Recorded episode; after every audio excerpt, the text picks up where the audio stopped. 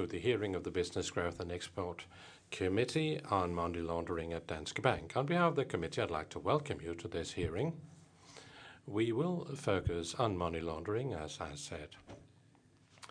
I think it's uh, safe to say it's the topic of the day, isn't it? Uh, and the amount that the Estonian branch of Danske Bank uh, that that they seem to have assisted in laundering, these are astronomical amounts and really incredible amounts that have passed through that uh, branch.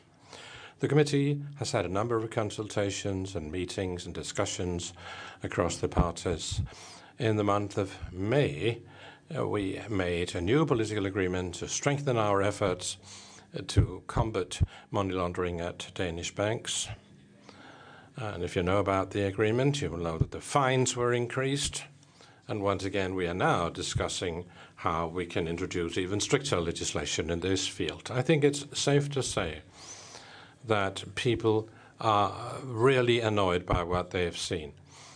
Uh, I mean, there has been political backing, broad political backing for the necessary steps uh, to put us in a better position when it comes to discovering, combating, and punishing money laundering.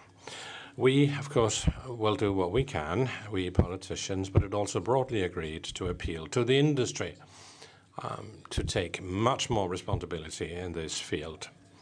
Danske Bank presented its own internal uh, examination, its survey. The Danish FSA has readdressed it again, and the state prosecutor for serious economic and international crime have also started Uh, proceedings investigating Danske Bank. So it's quite natural, we think, that the parliament here and this committee uh, will focus on money laundering. I'd like to welcome our speakers. Hopefully, we'll be much the wiser about this uh, when they have spoken. We have split the hearing into three panels or blocks, if you like. First, I would like to thank all of you here for being here. We have the first panel ready. We have Jesper Berg, who is the Director General of the Danish FSA. We have Morten Niels Jakobsen, he is the state prosecutor, and he is in charge of the Serious Economic and International Crime uh, Institution. And Lars Krull, who is a senior advisor at Aalborg University. He'll be with us throughout the day.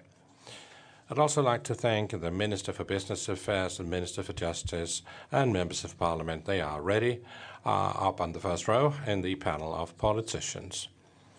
Uh, mainly business spokespeople, but there are also members from the Tax Committee and other committees in the parliament present. And I'd like to uh, welcome the rest of the audience here in the room. It's great to see so many people, representatives from many enterprises, institutions, and also individual citizens are here. I will try to act as your moderator today. Before we start, a bit of practical info for you. Uh, this hearing is being streamed live on the website of the parliament. It's on our TV uh, channel, so I'd like to welcome uh, viewers back home watching. And if you are listening to the English version, I'd like to welcome you also. There is interpretation provided from Danish into English and English into Danish. At the back of the room, there are headsets that you are more than welcome to use. Channel one is Danish, and channel two is English. And uh, please bear in mind, when you ask, you must remember to use the microphones when you get the floor, and please remember that throughout. We've split, as I said, the hearing into three sessions. First of all, we want to uh, know more about money laundering. What is it? How is it going on, and how can we prevent and combat it? In block two, we will look at what actually happened in uh, the Estonian branch of Danske Bank. Howard Wilkinson, who used to work uh, for Danske Bank, some of you have noticed that he is here, and he will uh, give us his insight. For the sake of order, Mr. Wilkinson's statement is restricted. There are things that where there is a non-disclosure agreement, and also in the Act on Financial Services, there are also some restrictions there. Block three, the third session, will deal with Danske Bank and Nordea Bank. Danske Bank will tell us what happened and where they are today. and Nordea will talk to us about how to avoid money laundering and the risk management they find important. So there'll be questions from the politicians and a discussion among speakers uh, in each panel session. Uh, first, we will have uh, questions from the politicians and then from the rest of the audience, but only after we've heard the speakers. And please be brief and accurate when you ask questions, and please put up your hand when you want the floor. 20 past 11, there'll be a 15-minute coffee break. Uh, coffee, cake, and fruit will be available outside this room, and we'll be back here at 11.35. So without further ado, I'm sorry that was a bit of a lengthy introduction, uh, but uh, we are ready to get started. We'll be looking at money laundering, scope, what's happening. Jesper Berg, the Director General of the Danish FS, uh, FSA, and Morten Jakobsen, State Prosecutor, and in charge of the Serious Economic International Crime Service. Over to you first. Jesper Berg. Yeah, uh, for Thank you very much for inviting me to come here today. I fully understand the wide interest of this subject and also feel uh, understand how people feel a lack of justice in uh, also after the financial crisis. I've for a long time wanted to explain what the Danish FSA is doing in this area. I understand I have 15 minutes, and if that's not enough, then we'll have to meet some other time again. Russia is the greatest risk factor when it comes to money laundering in our part of the world, and therefore the three Baltic states are particularly vulnerable, and we can't change our geographical location. According to public figures, Russia has a GDP surplus of $100 billion, and they need to be placed either legitimately or not legitimately. If we look at this graph, we can see the non-resident customers in 2014 uh, in the light blue, and then there's the blue, and then the gray is the total deposits. Non-resident are the customers where there's the greatest risk of money laundering. And we expect that these customers are associated with Russia. This has to do with deposits uh, at the start of the year, it's it's not over the year, so there can be a difference from 1st of January to 31st of December. I also want to emphasize that we don't know uh, anything about other banks than Danske Bank. There are four messages in these numbers. One, Danske Bank took over some of these customers when they took over Sampo Bank. You can see that in the light blue uh, column. You can also see that this area grew over the years, but was closed down in 2015 when they got rid of the non-resident customers. And thirdly, even though Danske Bank had a large share of customers uh, in, in their customer portfolio, they only had about 10% of the market for these. And fourthly, you can see that there are still a lot of these customers in the Baltics. Whether this is to do with money laundering or not, we do not know, but these are the uh, accounts you should focus on. So, what is money laundering? This is a definition we get from the Anti Money Laundering Directive. What's mostly interesting in this context is that banks are not allowed to help uh, people get uh, handle money from criminal offenses. This is also associated with uh, financing terrorism, but today we are focusing on money laundering. It's a matter of stopping the criminals, and you need to involve the police so they can go after the criminals and their money. So, what is the role of the banks in this monitoring and supervision? Well, the banks have five jobs in general. They need to identify people, when a bank gets a new customer, they have to know that the customer is the person he claims to be. They also need to know their customer. They also need to know the expected form of transaction and the extent of transactions. They need to monitor the customer's transactions based on their knowledge of the customer, and they have to respond to um, any suspicions or any suspicious transactions. And if the suspicion is found well founded, then they need to report it. So where do we meet that during our everyday life? Well, some of us are sometimes asked to send a copy of our passport to the bank so they can confirm that we are who we say we are. And there are a lot of people in the banks who do a major effort every day in the banks, and we need to thank them for that. So it's the banks that need to supervise their customers and report suspicious activities. The FSA is to ensure that the banks do what they're supposed to do. It's not our job to monitor the individual customer or transaction. The other authorities that also check up on the banks. And the money laundering secretariat I have here is uh, is what is, is in Denmark done by the state prosecutor for serious economic crime. So, what's our job in the FSA and what do we do in practice? Well, we have a three pronged strategy. Firstly, we try to prevent. And we do that by informing about the rules. We have recently sent out guidelines that uh, take up 150 pages and that just illustrates that this is a very complex area. Secondly, we do compliance supervision.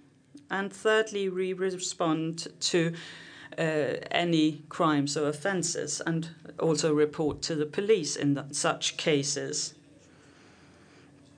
Our monitoring and supervision is not just associated with banks, but also a lot of other companies. There are 1,400 companies that we supervise when it comes to money laundering and financial transactions. Uh, recently, we have also added USITs. There are also a lot of transactions that go through the financial systems. Just the common payment structure in 2017 was uh, 500 billion kroner per day. So our supervision can never be at transactional level, and it's not the case in other countries either. The supervision of transactions is done by banks. It has to happen at that level. The FSA has a risk-based supervision function. What does that mean? Well, it means that we spend the most resources on areas where we think there's the greatest risk and the greatest association with consequences. That also has to do with money laundering. Of course, our uh, risk assessment can sometimes be wrong. And we can also sometimes overlook things, and when things then go wrong, the public uh, are enraged. A good example of that was in Denmark, where we had Tønder Bank, and we thought there was a low risk, and then it turned out to be a very high risk bank. But that wasn't the case with at Danske Bank. We had spent a lot of resources in the supervision of Danske Bank. But it also shows that the consequences in a bank the size of Danske Bank uh, are much greater. I'll come back to that later. So, what do we do when we perform our supervision role? Well, we focus a lot on actually uh, doing on site visits. It's a bit different than in other countries we normally compare ourselves to, where a lot of supervision is done by desk work. But we have five steps. We start by asking for information beforehand and study it. Then we go out to interview the responsible people in the banks. We do random sampling of customers to check up on the information we've received. We report to the bank and we report to the public about what's happened. The report to the public is actually quite unusual internationally speaking. Our international colleagues don't report publicly. This is something the Danish parliament introduced after the financial crisis, and it's been very useful to get the banks to do as they're supposed to. The Danish FSA and other FSAs depend on information we get from other authorities also, not just in financial supervision, but other types of supervision we, we perform. One of my most important messages today is that money laundering is to be done by the, uh, the supervision of that is to be done by the host country. And that's also clear in the common statement we sent out in May along with the Estonian FSA. What does that mean specifically? Well, it means that the Estonian FSA has to do the supervision of the Danske Bank's Estonian branch because they're the host country for that branch. And we, of course, then do the supervision of Nordea's Danish branches. In most other countries, eh, in most other areas, you have the home country supervision, which means that it's where the headquarters of the bank are that the supervision is done. But for money laundering, it makes sense for the supervision to be in the host country supervision authority. It's it's easier for me to work with with uh, the the Danish police authorities, and for the Estonian authorities, it would be easier to uh, to work together with Estonian police the thing is, sometimes some authorities think the other authority is doing the work and they're not. If we look at the money laundering inspections in Danske Bank, both in Estonia and Denmark, you'll see that this division of responsibility is clearly illustrated by all the supervision visits we've done over the past 10 years.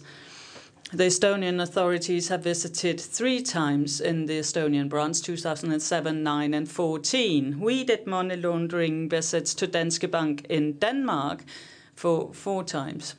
Four times. And we've also done a large governance inspection related to money laundering in 2017 and 18. In all the Estonian inspections, we did follow up with the Danish management of Danske Bank, and we also worked closely together with our Estonian colleagues.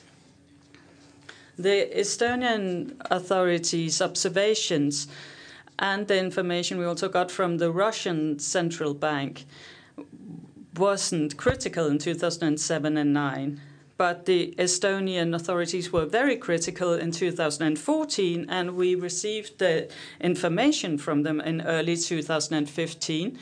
We followed up on that in 2015, which resulted in uh, a report in March 2016.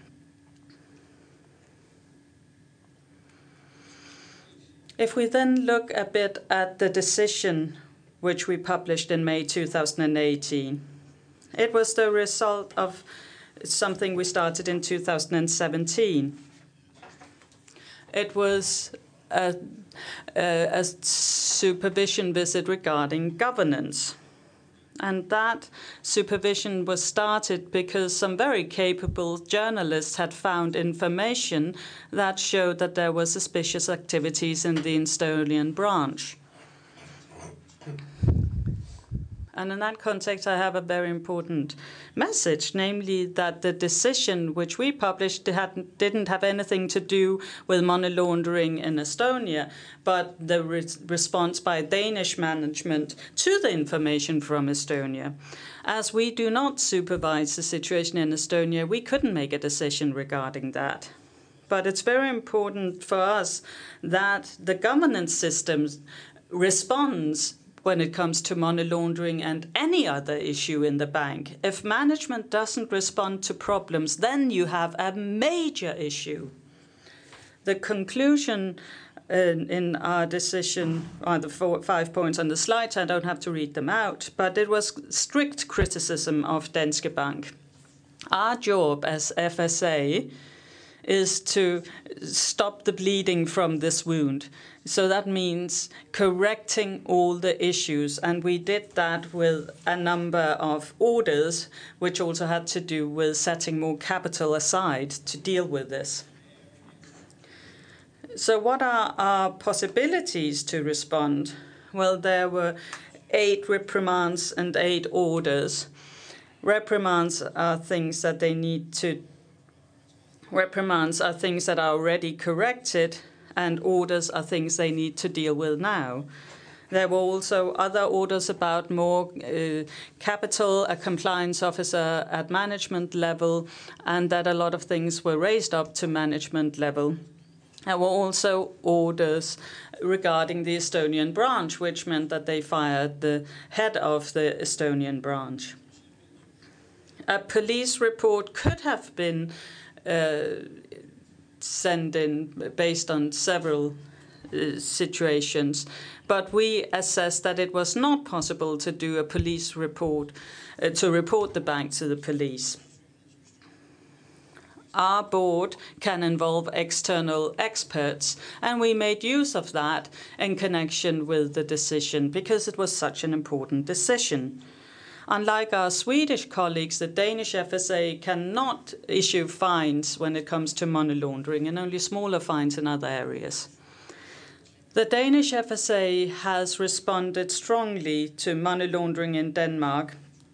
Danske Bank and Nordea were both reported to the police for uh, uh, infringing the money laundering legislation in Denmark, and that has had consequences. And it's still one of them is still also be, being dealt with by the Danish state prosecutor.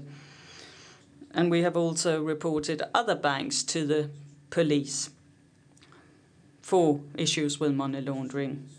The Danish FSA has since 2016 had increased focus on fighting uh, money laundering. We have seven priority points on this in 2016. We have gotten um, more money for dealing with this. And in June 2017, we set up a dedicated money laundering office, which uh, is the largest in the Nordic countries. We did an evaluation in 2017 by the international um, association FATF, and that means that we that the FATF has now upgraded its evaluation of Denmark because we have made improvements. So what can we conclude? I have 11 points here.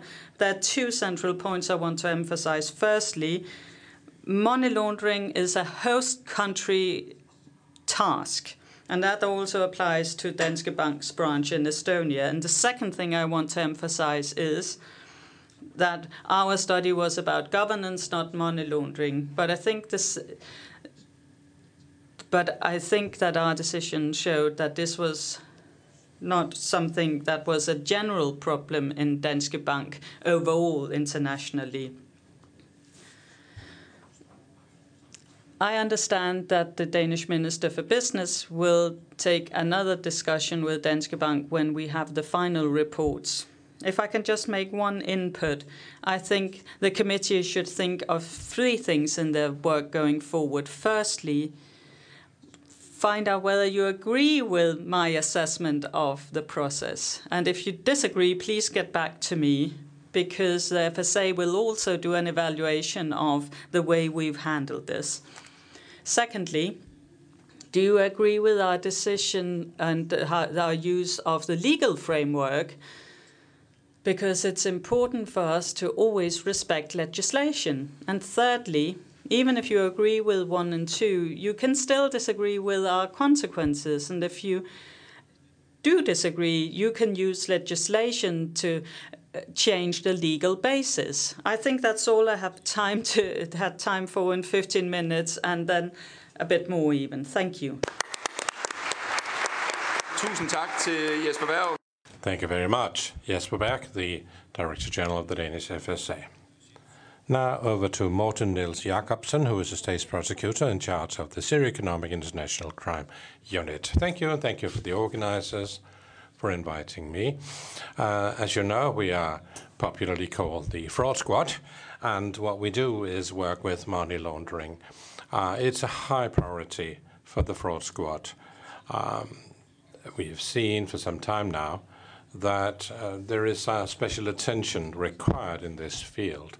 So we've taken various initiatives to strengthen our efforts in the field of fighting uh, terror financing and money laundering. We have different parts of our work that are important to sort of keep separate. Uh, we have the Money Laundering Secretariat. They receive reports from companies that have a duty to report under the Anti-Money Laundering uh, Act. So it's a financial intelligence service. It's not a police authority. Then we have uh, penal cases. Um, we investigate whether a case should be taken to court. And obviously, if we decide to take a case to court on money laundering, obviously the court has the final word. And thirdly, we must work with prevention of money laundering in the most efficient and systematic way that we can. Uh, a couple of overall, perhaps banal uh, thoughts first here. First of all, international cooperation on anti-money laundering. Well, it can celebrate its 30th anniversary next year, but basically, you know, the assumption is authorities can't do it alone. There must be close cooperation between the private sector and the public sector. It's a prerequisite if we are to succeed in our AML activities. It's a, like a public-private partnership that is required. Together, we must make it as difficult as possible to be a criminal. If you can't uh, do any money laundering, well, there's less of an incentive to carry out criminal activities in that field. That's obvious.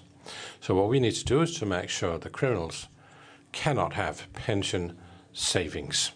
As it says in the broad political agreement, the fight of this uh, type of crime is something we need to do together. Only if we work together can we efficiently fight criminals that try to uh, to use and abuse this system. It's in the interest of society, the police, and the banks. Cooperation across borders is essential. A modern society, you can carry out transaction across border by a click on your computer. And that is why the fraud squad finds it very important that we have a strong international cooperation, formal and more informal cooperation. Another point is that we need to do everything we can to fight crime that generates profit. Money typically typically comes the, the money comes from crime. It can be drugs, tax evasion, fraud. But what they have in common is that uh, the purpose is to give financial proceeds to the perpetrator and can be international people behind it sometimes. The underlying crime Mm, in many cases, comes from outside the borders of Denmark. Unfortunately, it's a fact that we can't always prevent crime of this nature. And that is why a new issue arises. How do we make it more difficult uh, to disguise uh, the proceeds you have from? Because that you have from criminal activities.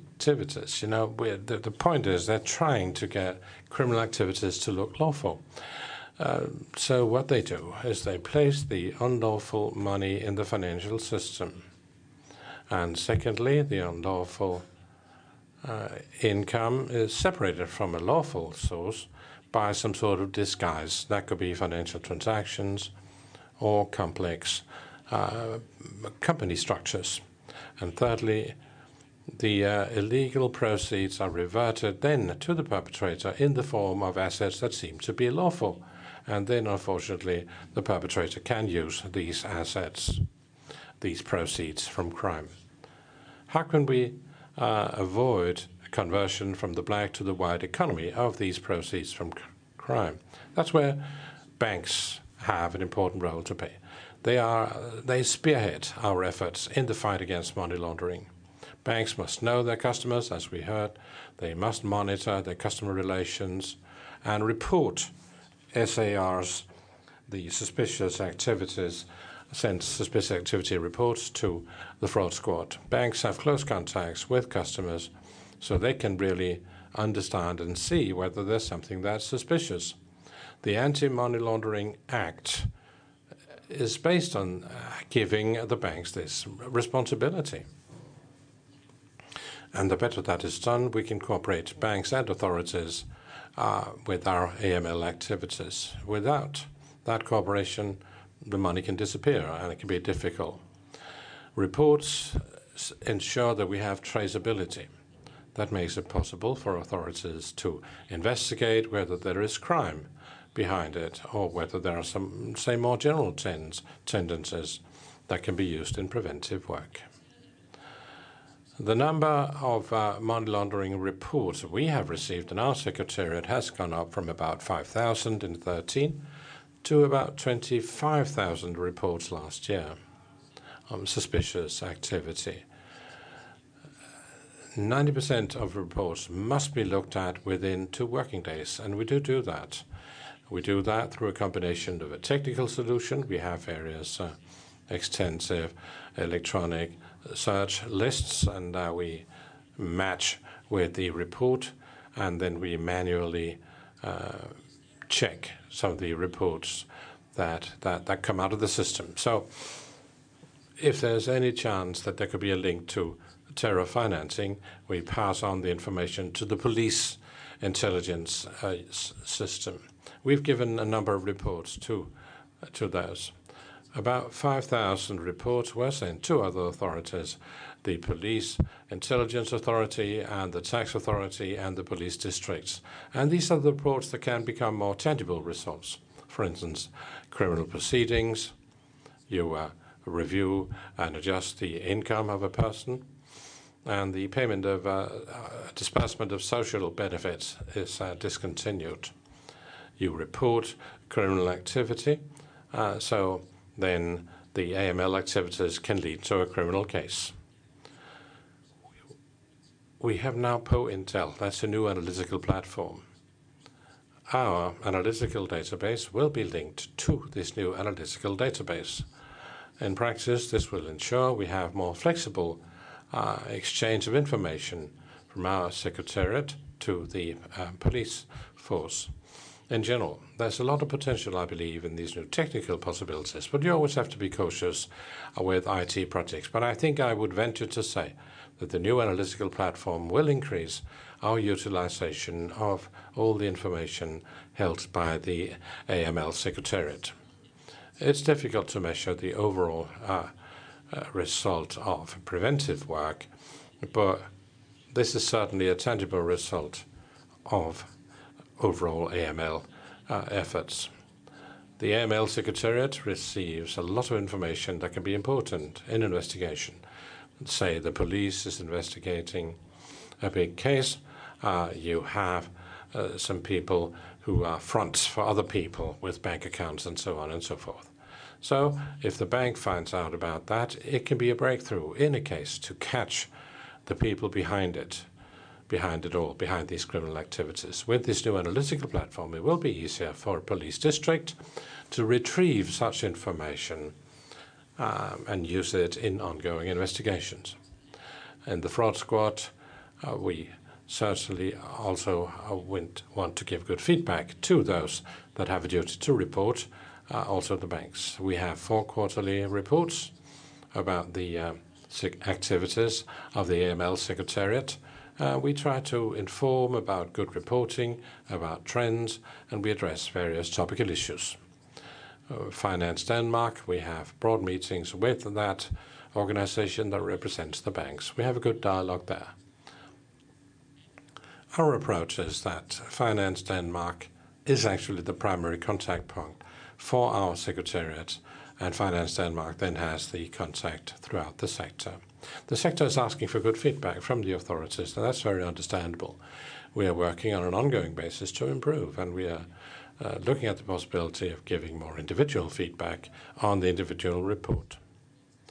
For instance, you could have a number of stars indicating the quality of a report, for instance, um, more than we know today. But this is a development project for us. As I mentioned in my introduction, we also obviously deal with concrete criminal cases and possible AML uh, violations. We have the initial investigation, we have a legal assessment, uh, where there's a basis for taking a case to court. Obviously, the courts always have the last uh, word. And uh, the Danish FSA often comes with a case, but we can also address cases of our own accord, and we've done that. Our core task is to handle big possibly complex cases of AML of of money laundering activities. But in that sense, they're not so different from other cases we deal with, because typically we have cases with a lot of material, typically in electronic format, and with uh, an international dimension. So we do require strong international cooperation. A so-called JIT, a Joint Investigation Team, we we need that, uh, and that we have that with Eurojust in The Hague. Uh, the criminal actions and legislation can be difficult in cases like that, so it can be very demanding for us. When we investigate cases concerning money laundering, we uh, do use a number of investigation tools. It can be seizure, data analysis of thousands of transactions, and of course witnesses or others associated with associated with the companies or people we investigate. We have IT tools that are very useful when we handle investigations with a lot of material. All in all, there is complexity in these cases, so we need a broadly based professional cooperation in the fraud squad uh, covering many different prof professions and competences. Unfortunately, we have that. Finally, a few words about preventive work. We need to be attentive to new tendencies so we can adapt and adjust our preventive work that applies to the authorities and private players. All relevant players must have the right knowledge in order to be able to handle money laundering challenges and challenges with terror financing. So private players need to know about and understand the risks that exist in different areas. The National Risk Assessment for Money Laundering is a central document in this case. This document is anchored with us uh, in the fraud squad, whereas PET, the Police Intelligence Unit, have the overall uh, responsibility for assessing the risk of terror financing. It's an important document. We are preparing a new version of it right now. The risk assessment can be used by the banks in their practical organ organization of their work to combat money laundering. There's also a money, money, laundering forum where the authorities and the sector are represented and where preventive work is being discussed. It's very important, uh, the work going on in the money laundering our anti-money laundering forum. All the players have a shared interest. They want strong preventive work in order to have more systematic, more efficient and effective, and even stronger initiatives vis-à-vis -vis money laundering. I think that was it from me. Thank you for your attention. Thank you very much, Morten Niels Jakobsen, and I give the floor straight away to Lars Krull, and that's the last presentation in this block before we have a Q&A with primarily questions and comments from the politicians up here. Thank you very much for inviting me, ministers, parliamentarians, etc. I'm very happy that I've been allowed to come here and talk about a bit about the perspectives of money laundering, and it matches very much what I've heard so far. I will use my slides a lot, so please watch them as well.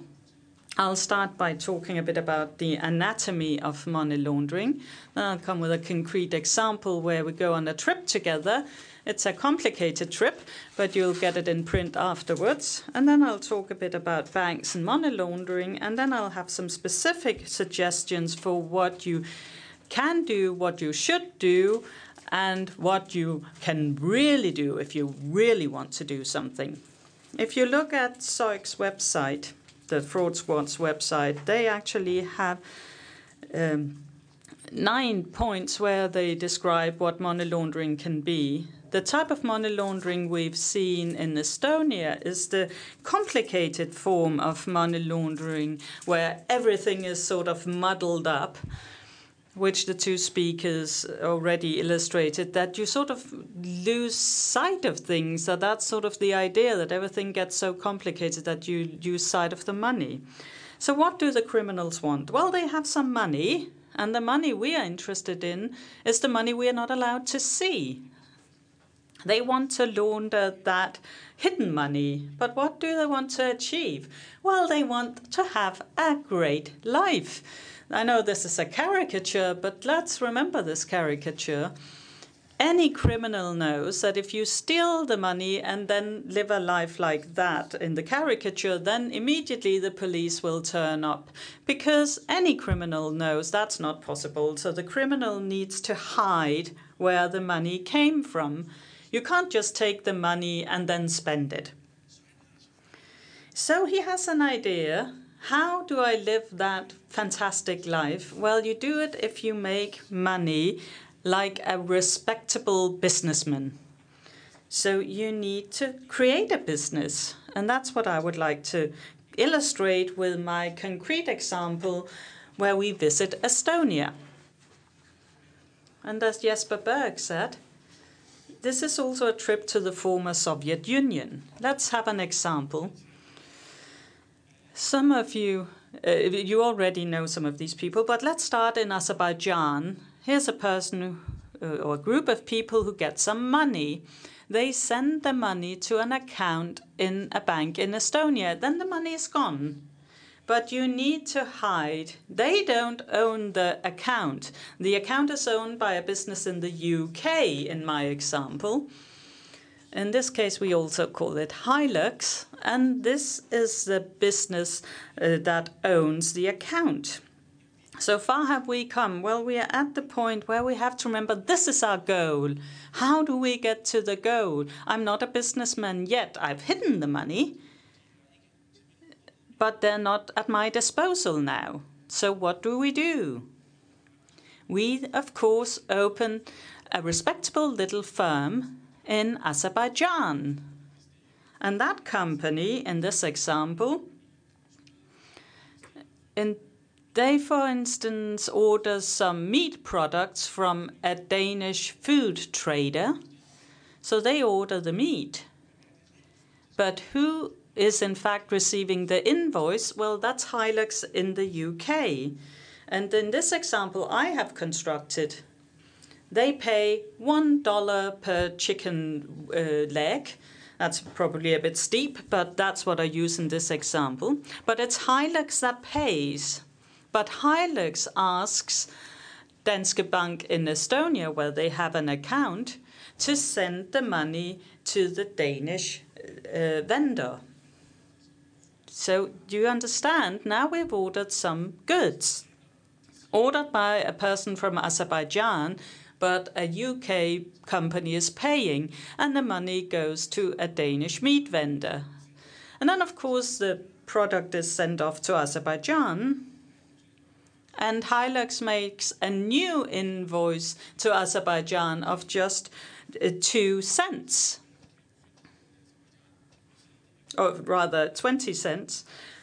I mean, you haven't added any profit or anything, you have really just laundered. And you're a successful businessman now in Azerbaijan, and you have reached the luxury life you want. I know this is a complicated trip, but that's what it looks like. If this had been at a university and if this were legal, the students would have passed. Because, but the thing is, we don't want money laundering. There were some journalists mentioned earlier, and I just want to say that these transactions and these uh, companies have, of course, been used by respectable companies in the West in order to buy uh, goods, move them to the east uh, at a low cost. So we may not even, as a nation, have lost money in this. We may even have earned money. But of course, it shouldn't be that way. Banks and money laundering, I would like to divide it into two phases an international one. And I don't. And I would like to point out that Danish banks who have been involved in money laundering, they have really been punished, which means that they have changed their organizations. So thank you to the press and the politicians for that. If we then look at money laundering at home at, in Denmark, I would like to say that the banks do a lot of reporting and they're also willing to do their bit because they have a lot of knowledge about economics and finance. But where we want to get is that we want to do money laundering completely socially unacceptable, a bit like drunk driving. It took us about 30 years. There was a time where you thought, well, I can still drive after a couple of beers. But today you're demonized if you say that. And we want to get to that point with money laundering as well. Money laundering is common crime. And all forms of crime, including financial crime, is, well, some people see financial crime as sort of more noble crime or executive crime, but luckily I see a change in attitudes now. But like in all governance, you as politicians have the initiative here because you set the tone at the top as politicians. So please create the right tone. If we are to solve this issue, I think the banks nationally already are doing very well. But let's not make money laundering a bank issue only. Of course, the banks are a very important part of the solution, but only part of it, not the entire solution. So don't stop here, because if you solve the problem here, then it may turn up again in a much more undesirable place or in other undesirable places. I have some examples of money laundering here. Let's say you win 30,000 kroner in uh, the lottery and somebody wants to have uh, his money laundered. He may buy my lottery ticket uh, at a premium. So there are many things you can do with such a lottery ticket.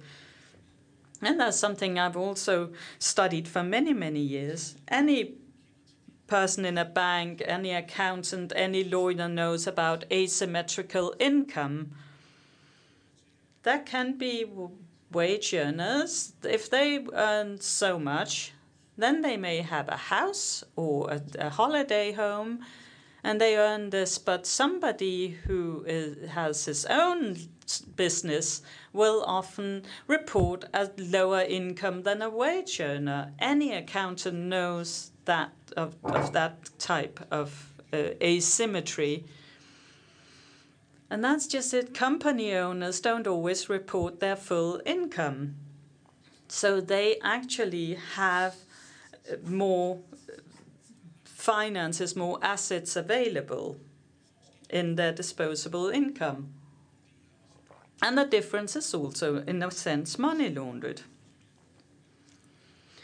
Before I finish in a few moments, I can ask, what can we do?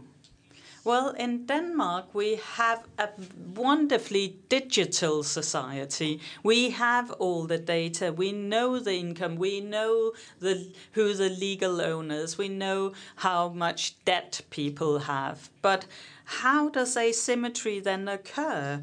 Well, it's because the risk of being detected is not very great. And you may say, but the tax authorities do go through all these data. Well, I've seen plenty of examples where people have shown me their income uh, page, and I thought if I could be a policeman, I would immediately have uh, investigated this. So to me, I think we need to increase competences in our tax system. So what should we do? Well, we need to ensure that everybody understands money laundering is not acceptable. I would like to commend you for creating the rules and actually also the tools, but we need to really start using those tools. And we especially need to involve accountants and lawyers because they should not accept that they have customers who who say that's a low disposable income. Then you have to say you have to get more money out of your business. But that's they'll say, well, then I can't do any moonlighting anymore. Well, they shouldn't do moonlighting. I think there are quite a few businesses who are uh, covered by uh, the money laundering issues here. But if we're really to get down to business, and if we're really to uh, attack the waffles, as we say in Denmark, that's why there was a picture of a waffle. If you really want to show that you mean this seriously, you also need to get hold of the sort of mislaid money, which is money you still have, but you don't show them to people. Often they are located in in a bank box. There might be reasons why you mislay your money like that. Maybe you don't want to pay inheritance tax. Often money has been white at some point, but maybe they're not now.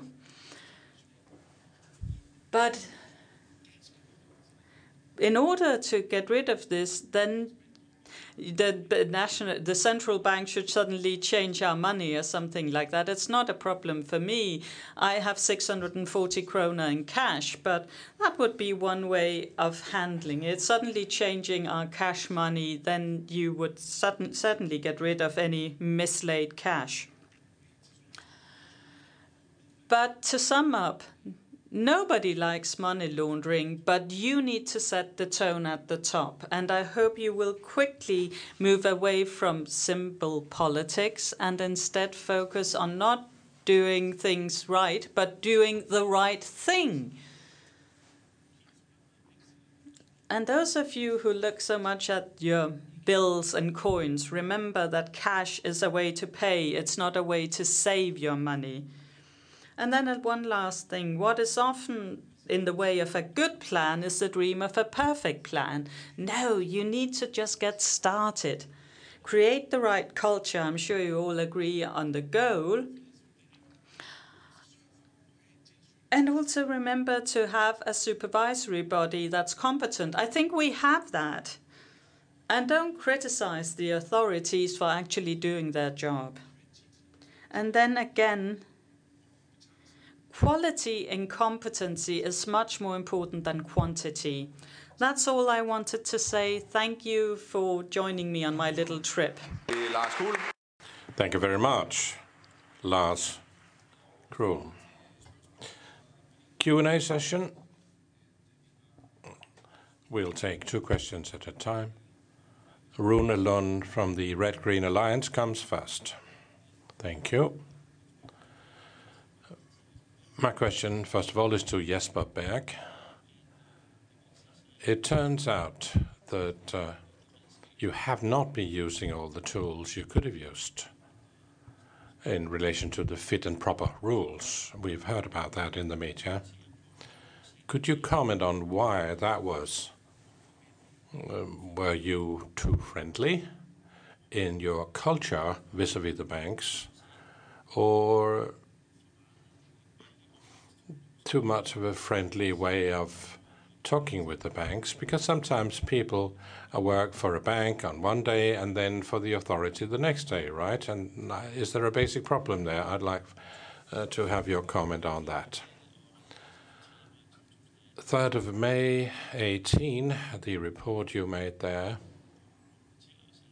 there is a question. If you tell us to look at legislation, to introduce stricter legislation because you're acting within legislation. Now, how bad does it need to be within current legislation before you can report something to the police and take action in that way?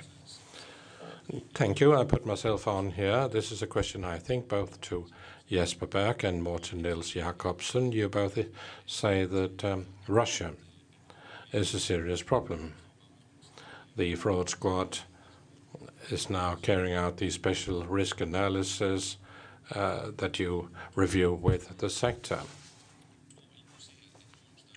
When you see uh, the biggest Nordic bank entering an area with all the warning signs should be flashing based on what you've said, how then do you follow up? How do you ensure that the bank is attentive to the warning signals you give in the form of risk analysis? And what is your dialogue? What, what dialogue have you had about the fact that there were such big activities in an area where the warning lights should have been flashing as you said, that they that they did or should have. Who would like to start? Jesper Berg. Yeah, let me deal with the first bit, and I think Morten can deal with the second bit uh, of the second question from Rune Lund. I'm happy you addressed this about fit and proper because, as you can see on our website, that article was one big mistake. It was a big mistake because what happened was that we uh, held a conference in 16, I think it was, or 15. We sent out a discussion paper to say that we wanted to introduce stricter rules. That paper said, therefore, that uh, at that time we had not uh, made so much progress yet, uh, but we have done that subsequently on the basis of that paper. There were more than 200 participants. There was a discussion paper, as I said, that was sent out. There were comments to the discussion paper, and what we've done more recently shows us that we are now at the level of Central Europe. We are more advanced than our Nordic colleagues who are not using the instrument as offensively as we do. So uh, reporters based that discussion on a misunderstanding. That was the first bit. And secondly, well, let me just this thing about working uh, as at one in one sector and then the other. Uh, we've heard that it's difficult to find um, an experienced virgin, to put it like that. You need people who've been in the sector, uh, working in the private or the public sector. We export people to the private sector also. Hopefully, they can help set higher standards because they know how we do things at the EFSA. Uh, about the 3rd of May report, you are saying, how bad does it have to be before we can report something to the police? Now, just after I took up my position three years ago, I met Morten at the annual meeting of the financial services. And he said to me, we must use the principle of legality. I'm not a lawyer, so I had to check it. The principle of legality means I have to comply with legislation when reporting things to the police. What does that mean? It means I must believe that people can be sentenced. If not, I shouldn't report things to the police. It's not an instrument I can just use because, you know, it might be politically um, an, an, interesting thing. No, I, I really need to believe that people can be prosecuted and sentenced. So, and external experts, if they say uh, there's no chance of that, then I cannot report uh, something to the police. We say within legislation two years ago, many politicians uh, said we should embrace the banks. Today they want us to hang the banks, and we are not doing either. We are just staying within legislation. Yeah, the question was about Russia, the threat from the east. Well, the Danish police force and uh, other countries we have worked with that for years. There has been a threat from the east. Um, there have been international fora where this was discussed. What we're talking about here is the kind of pre-crime, the original crime. When I talk about drug crime or tax evasion and so on, it's that kind of nature, right? Uh, the the original crime, if you like. And in our risk assessment, in our quarterly report, I brought one here, we need to give indicators to the sector to tell the sector, try and look in this direction, try and consider this or that. We need to do everything we can as an authority, I, I go out and give many different lectures, and the same with the head of the AML Secretariat. But I would like to stress that we must, you must know your customer. And there is uh, this thing about supervising things and using your common sense. If something is too good to be true, when you look at the customer uh, relationship, it's probably because it is too good to be true. And we have all the rules and uh, Jesper has sent out a guidance, was it 150 pages? But you know, use your common sense. Look at the individual customer. Does this make sense? Does it seem reasonable overall uh, when you know your customer and you have an understanding of what's happening Uh, with a specific customer? That's a very good acid test in your daily work. Thank you very much. A number of people have asked for the floor, so uh, we will start with Pelle Dragsted from the Red Green Alliance. You have the floor. Thank you very much. There's no doubt that the responsibility here is with Danske Bank, but I think we can also discuss the role of the Danish FSA. And I think what you've been saying also indicates that you see that there was room for improvement and that the FSA should have been more critical earlier on. I would actually like to hear you go more into that because what makes me wonder is when you say that Danske Bank has lied and given wrongful information to the FSA, how can it be with our anti-money laundering uh, legislation that we cannot indict these people? If we don't have possibility for that, then we need to change the legislation. And then also the role of the uh, board of directors in Danske Bank. It's now a major uh, share owner who has uh, made changes in the chairman, but they've also been part that major shareholder has also been part of the board. So what responsibility do the major shareholders have in Danske Bank? Have they shown enough diligence in the work in the board of directors? Thank you very much, Martin Lidegaard from the Social Liberal Party. Thank you. I have a question for Jesper Berg and also for Morten Niels Jakobsen.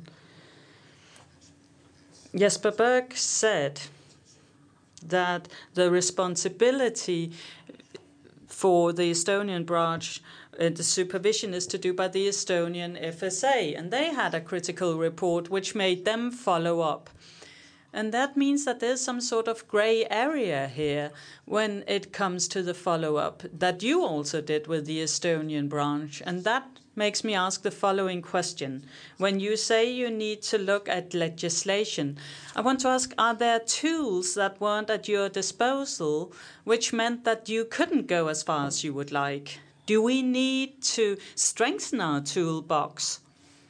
Because I'm a bit surprised when Estonian authorities say there's an issue here and you haven't been able to go further into it. What tool were you lacking? And then Morten Jakobsen, you said how important it is to do uh, cross-border cooperation here. Are there any of the opt-outs Denmark has in Eurojust, Europol, etc.? Do you see that we have some limitations or challenges because of our opt-outs where we are not fully part of the European collaboration? Thank you, Preben Bang uh, Henriksen from the Liberal Party. Thank you, Lars Krull. Thank you for a very easily understandable example. You also have a good sense of humor, so I also have to ask you about changing our cash money in Denmark. Was that a serious proposal? Because the ideas I've heard about changing money just after the war, that's when you last did that. Now people say you won't get enough out of it compared to how much it would cost to do a cash conversion to new bills and coins.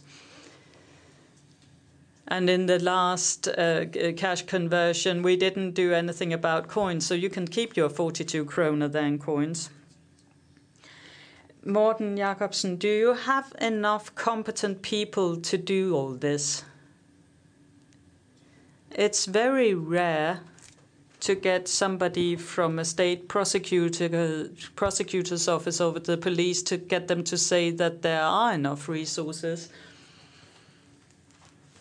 And we saw uh, a news item last evening, actually, where people were complaining that the police doesn't come out when they when shop owners catch shoplifters. So do you have enough resources? And the last person is Lisbeth Poulsen from SF. Well, there's been some discussion about how the Estonian FSA and your FSA have cooperated, and you issued a joint statement. And we hear again and again that money laundering supervision is the job of the host authority.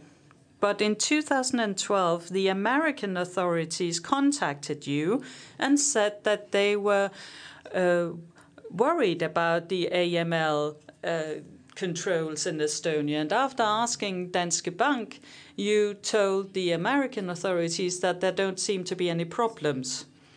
So why did you even respond to the American question if Estonia is isn't part of the Danish FSA supervisory uh, task?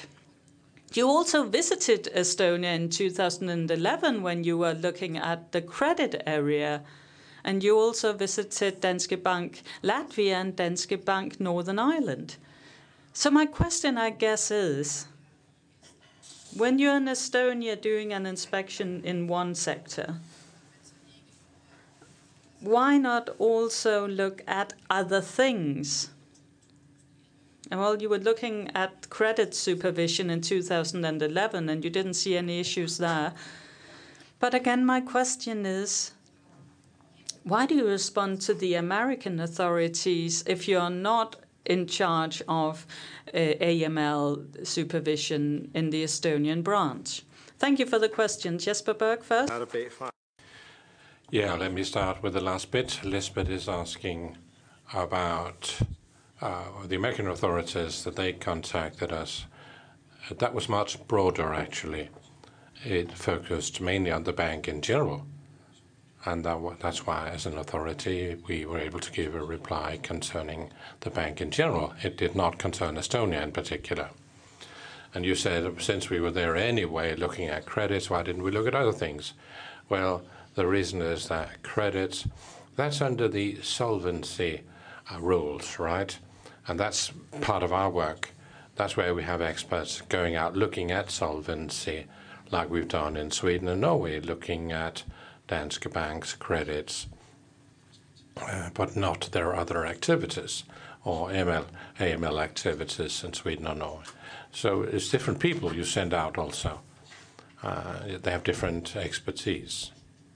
We have many so-called functional uh, examinations where we look at one particular function because people can't cover the whole spectrum that we are working with.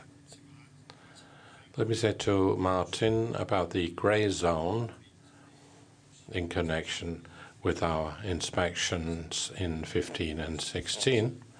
It's a bit of the same, really. Our inspections in 15 and 16, they uh, dealt mainly with preparedness at Danske Bank concerning money laundering, and this is what ended up with a report to the police in 16, because it had to do with Danske Bank supervision of their correspondent banks in other countries. In 12, they had promised to do something about that, and they hadn't, and that's why this was reported to the police. So this was the case in point. Um, uh, also going back to Pelle's question, information that we received was incorrect, and therefore we were able to take this to the police, and Morten issued a fine of 12.5 million kroner. There were also thoughts about governance in relation to money laundering in the decision we made in, where was that, 15 or 16? I don't quite remember. But it was governance, as you said, that we were dealing with. As regard legal instruments, I would say that uh, we don't have much to do with law in Estonia. Only one country can can can can can change its own law there, right? That's Estonia. But and but in, in Denmark, obviously, I think it was in this committee, Morten, there was a hearing concerning aspects. And uh, one of my British colleagues was visiting. I think you were there, Preben, also. One of the questions that can be raised, I think Pelle and Lisbeth were there too. Anyway, this question about responsibility and liability. What are the rules? What are the provisions? Do you have to be grossly negligent? Do you have to reverse the burden of proof? How do you want to, to do this? The further down the scale you get, the easier it is to sentence people, if that's what you want. But if you move in that direction, well, it can be unfortunate. That's what my British colleague mentioned. If you reverse the burden of proof, uh, you might have bank managers who believe they can walk on water, and perhaps that's not what you want. There's a trade off in that.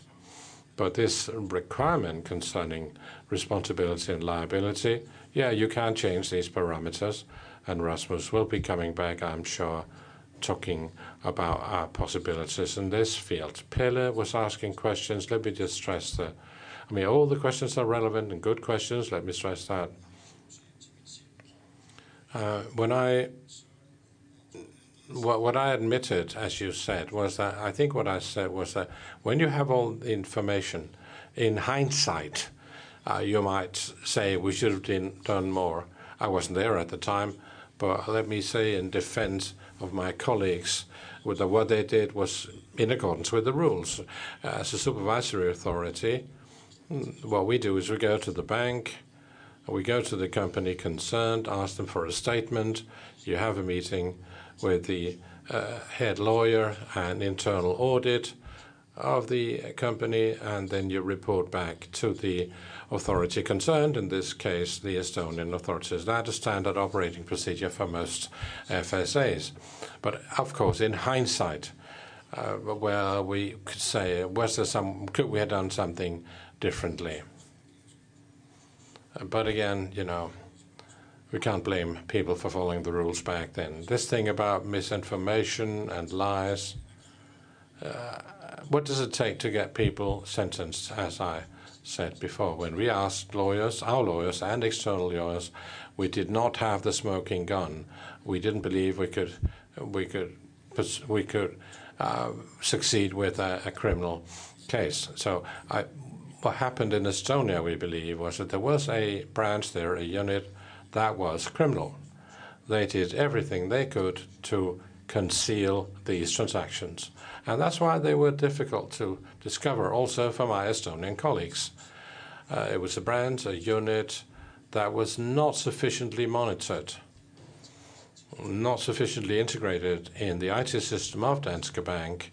They were integrated, uh, but things went wrong when they integrated Sampo and they set up the system with controls in a wrong way, so there wasn't proper integration between IT systems there and uh, in Danske Bank.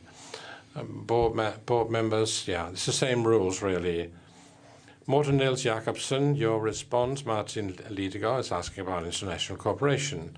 Uh, a core point there is FATF, that you, the fin Financial Action Task Force, uh, which has its 30th uh, uh, anniversary next year. It's intergovernmental. It's like like the OECD or the UN. 1987, it was started up to deal with drug crime, and uh, we contribute fully to that. I've been there at the meetings in Paris several times. No problems there. If you look at the uh, the AML directive is not part of the opt-out, the Danish opt-out. It's part of the single market, so we must implement, and we have implemented that fully. Europol does not focus that much on money laundering. They haven't chosen that as a primary area, but more, you know, mainly at the operational level. Then we have Eurojust, that's the cooperation of uh, public prosecutors. And there we have these joint investigation teams, the JITs that I mentioned. They are actually valuable. In the Danske Bank case, we do have a JIT with the Estonians. We also have it with the big dividend case. We have a shared team with Britain and Germany and others. That's valuable. You sit together in The Hague, you plan, you organize your investigation, you can exchange information much more easily than if you did not have a joint investigation team. So at the international uh, level, that's very important. Preben Bang Henriksen is asking about quantity and quality, is what I wrote on my paper here, on my document here. Look at quality. I do believe we have a high level of competences at the fraud squad. We have people with different professional backgrounds now. We have more economists working for us than when I came in 2014 when I took over. We have more people with broad competences. We have much more supplementary training for our investigators and our prosecutors. It's a modern labor market. People go in and out between the private and the public sector, also in our field. And I basically uh, I welcome that. We get very qualified economists with uh, competences from the civil sector that would like to come and work for us. I'm positively surprised by that. We do get very good applications very competent people who have been advisors uh, in the private sector and who would like to come and work for us and make a difference. Well, it's up to me to finish. I can understand that because I can be very brief in my reply to the last question about resources. It's always a political question.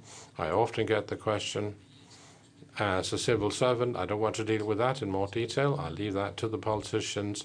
I do believe we have a responsible effort that we can make in our AML secretariat uh, when it comes to the ongoing investigation. We do have uh, the resources we need, and I monitor that very closely myself. Let me finish. Thank you. Tak for det, Morten. Og så er det Lars. Thank you very much, Morten. Lars Krull. Thank you, Preben, for your nice comment. You asked about cash conversion, and I presented a catalog.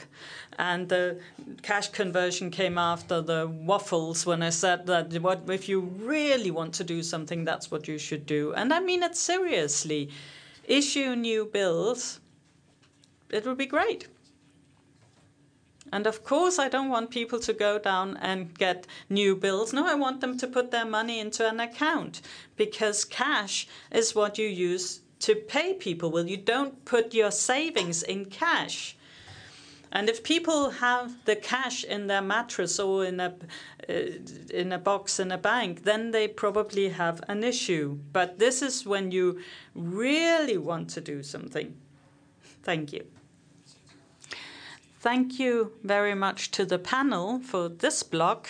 Thank you, Jesper Berg and Morten Niels Jakobsen, who leave the panel now. And then we will get new people here. Lars Krull will stay up here.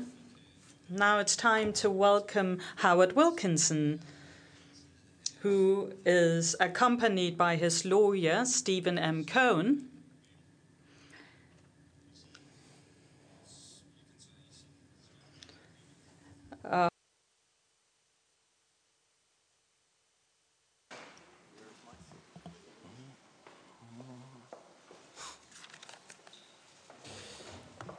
Godt, så vil vi gerne byde velkommen. I would now like to welcome Howard Wilkinson, who was head of training in Danske Bank in the Baltic states from 2007 to 2014. And as you may already have seen, Howard Wilkinson is assisted by his lawyer, Stephen M. Cohen, who will help Mr. Wilkinson navigate any issues or questions. And as I mentioned, there are some legal issues and some frameworks we need to navigate within. So I would like to emphasize that the Danish Parliament and this committee cannot exempt speakers from their obligations for non-disclosure. And we can't demand that people show up to our hearings, but we are very, very grateful that Mr. Wilkinson has accepted our invitation here today. So, with those words, Until day. Is that, is that right? I think. um, thank you very much for the invitation to be here. I, I should say up front that I don't want to be here, and I think it's pretty shocking that four and a half years on, I'm actually need to be here because this disgrace is still being investigated. This disgrace is, is still rumbling on. Um, we've heard quite a lot of, uh, from the previous presentations, which have been about the, the, domestic dimension, talking about who can be prosecuted or punished in, in various countries. Uh, the important thing with money laundering is it's a, it's a cross-border. It's a cross-border thing. Um, not to spend too much time on this chart, but you can see there's 10 banks 10 banks there. I think how many countries have we got? Russia, Lithuania, Estonia, Denmark, US. We've got European subsidiaries. There's a lot of countries involved. And in the case of this um, Danske Bank uh, money laundering scandal, they all failed.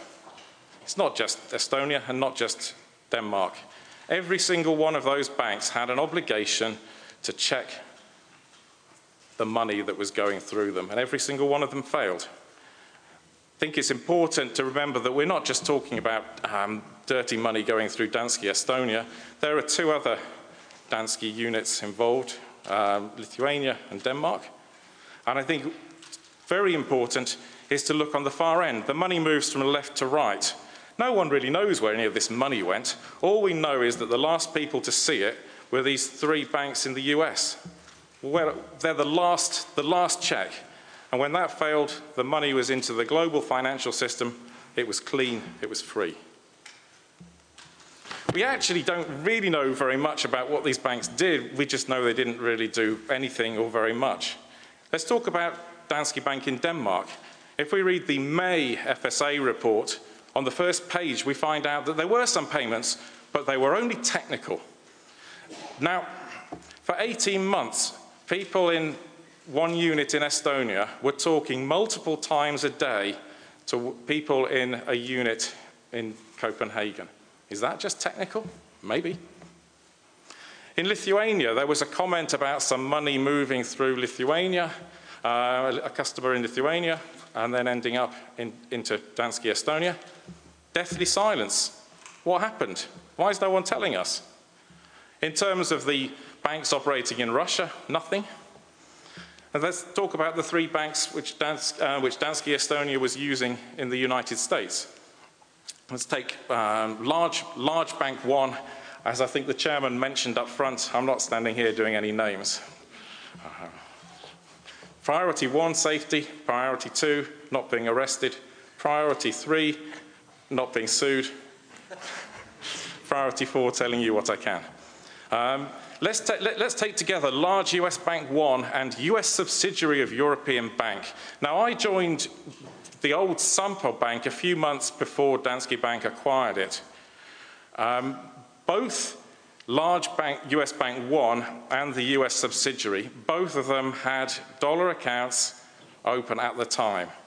So look, we've got 2013. That's seven years at least, because I actually don't know how long they had them before.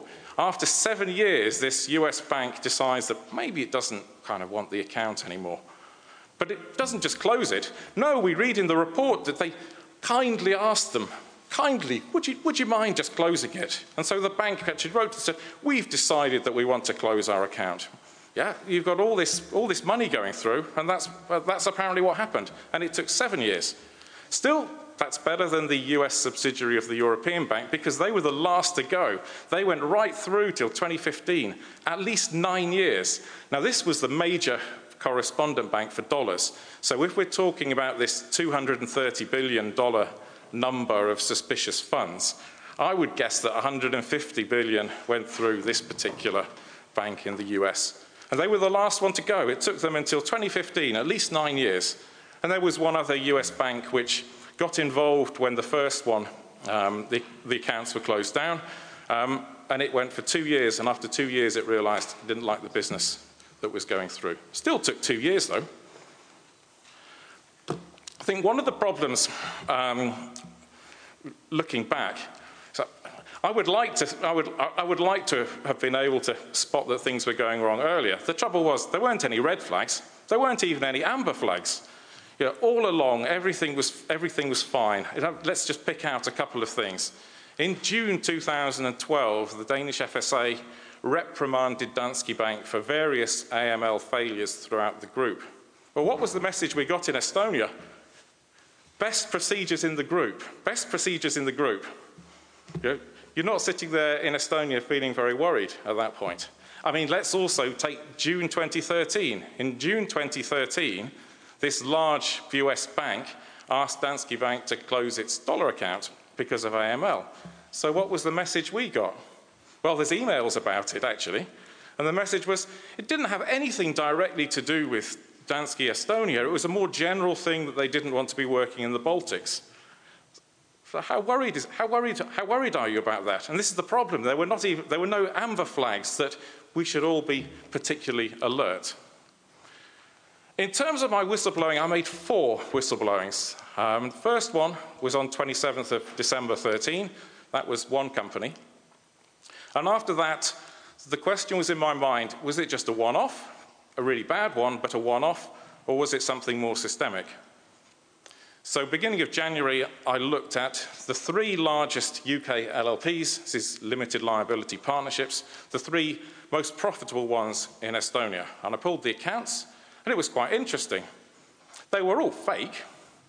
Not just that, they all basically looked the same, and it turned out that they all had the same registered office in the UK. Um, passed those on, March, carried on, carried on with a bit of digging. I decided to look at the ones that were registered in this office in a, a suburb of North London. Um, so I went for the next 12 biggest LLPs that I could find that had filed accounts and had a head office in Potters Bar in the United Kingdom. Um, they were all profitable for the bank because I was searching top to bottom. Accounts all looked exactly the same. You know, the numbers were changed a little bit, but they all looked the same. Um, and they also were all fake. And I made a fourth report just before I left um, in April 2014, and this related to Danish limited partnerships, Danish KS companies, which is the Danish equivalent to a UK LLP. And I will cover that um, in a second. Can I just grab some water? Sorry.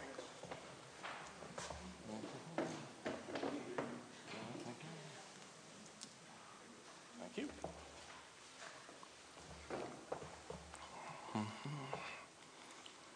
The trouble was, by April of 2014, it was pretty clear that the bank actually didn't intend to do anything. So at that time, I took legal advice in Estonia, and I, based on what my lawyer told me, I wrote to the bank. And what I highlighted, that after more than three months, no client account that I'd flagged had actually been closed down. Not just that, that people had only just worked out that LLPs even filed accounts. So we've got this issue that's built up regarding LLPs, and the people working in the bank don't even know they have accounts, let alone that anyone has tried to investigate. So based on what my lawyer said, I asked the bank to confirm that they really did intend to do a proper investigation. And I made a warning. I warned them that if they didn't, if they didn't do a proper investigation and make the appropriate reports to the police, then I was going to do it myself. That one hasn't been leaked to the papers, amazingly. And so a couple of weeks later, a reply came from two gentlemen in Copenhagen. Let me pick up a few things from this, this reply. And this definitely hasn't been in the papers, hasn't been in the bank's report either. So we've taken proper legal advice. And where we should have reported customers, we have done. And yet now we find that 6,000 customers, is it, are being reported to the uh, Estonian FIU, five years on, 6,000 reported, and yet in 2014 they were able to say it was all done properly. We're closing accounts with related entities. This is actually not true. And it's not true in a very serious way that I'm actually not able to talk about. But there's a very serious case where related accounts were not closed down, and therefore that suspicious transactions were able to continue in large volumes for many, many months. No breaches of Estonian law have been indicated. And now, how many people have been reported? To, how many people have been reported, let alone how many companies? Okay. And then, well, I'd, I'd got it all wrong, hadn't I? Because what Danske Bank was going to do was going to correct shortcomings in customer documentation. Okay. You know, getting that email and sitting where we are now, you have to wonder did they really believe it was true? Or was it just a pack of lies? Another example of, of, of the, the, conduct within, within Danske Bank, illegal surveillance. So, so I found out that people were, had, the people, my, my phone line was recorded, and I found out that people had got recordings of my phone calls with the internal auditors from Copenhagen who were actually investigating what was going on in Copenhagen. I don't know whether we have any auditors here, but think that's quite inappropriate at best. Not just inappropriate, but actually, um, an official said to me, It's quite criminal, isn't it? In fact, the opinion from my legal counsel, which I sent to the bank, explicitly cited that it breached a section of the Estonian Penal Code. There must be a legitimate aim. Does, can anyone think of a legitimate aim for listening to the phone calls of people who are investigating you? Well, what did the bank do? Nothing. Another thing, and I think that's something that's particularly important in Denmark, because if this is one country where people should care what happens with Danish limited partnerships, is probably Denmark, and probably Danish banks should be kind of interested. But there was a, a polite word, curious lack of interest at a senior level. So in April 14, I sent a list of, of Danish KS companies which had mysteriously got accounts in Estonia and warned management. And what do we read in the bank's report? 53 Danish KS companies in Estonia, all were suspicious. But then, worse, we find out that when there was reporting within the bank, allegations relating to KS companies were left out completely. So, largest bank in Denmark, Danish companies just ignored. I found this, and I think this is very relevant going forward. First, uh, this was from the website of an offshore company services provider, and I'd just like to make clear no, I'm not suggesting in any way that there's any misconduct by the service provider, just to be, just to be clear. But they list a number of different countries and a number of different legal forms. And this is what they have to say about Denmark. Well, Danish KS is it's fully tax exempt and it's a prestigious European country. And obviously, if, you want to have your business in a prestigious European country, Danish corporate tax is avoided completely. Yeah.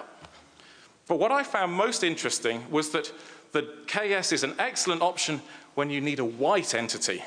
What's a white entity? Is that what you're aiming for in Denmark? White entities. Yeah, it does kind of make you wonder if there are grey entities and black entities as well, doesn't it? White entities. Let me move on and, and share some thoughts on the, the, Danish FSA. I think that there are serious questions. Um, we read in the bank report the Danish FSA is very worried because they've confirmed to the US authorities that we comply with the Danish FSA's requirements on AML. And I know there was a question from was Paulson in the, in the, in the previous session on this. But the bank report missed out the worst bit. The worst bit is this the FSA has helped the bank in a critical situation. I think that most of you here thought that the idea was that the FSA was supposed to regulate in a neutral way um, the companies uh, in the financial sector in Denmark. Helping out? Does that comply with Danish law? Does that comply with European law? But if that raises serious questions, I think this raises slightly more serious ones. Um, I can't identify the people, what I'll say is that name two is a person who I hold in very high regard as being a very honest person. I make the second thing that these comments were made to me in January 2015.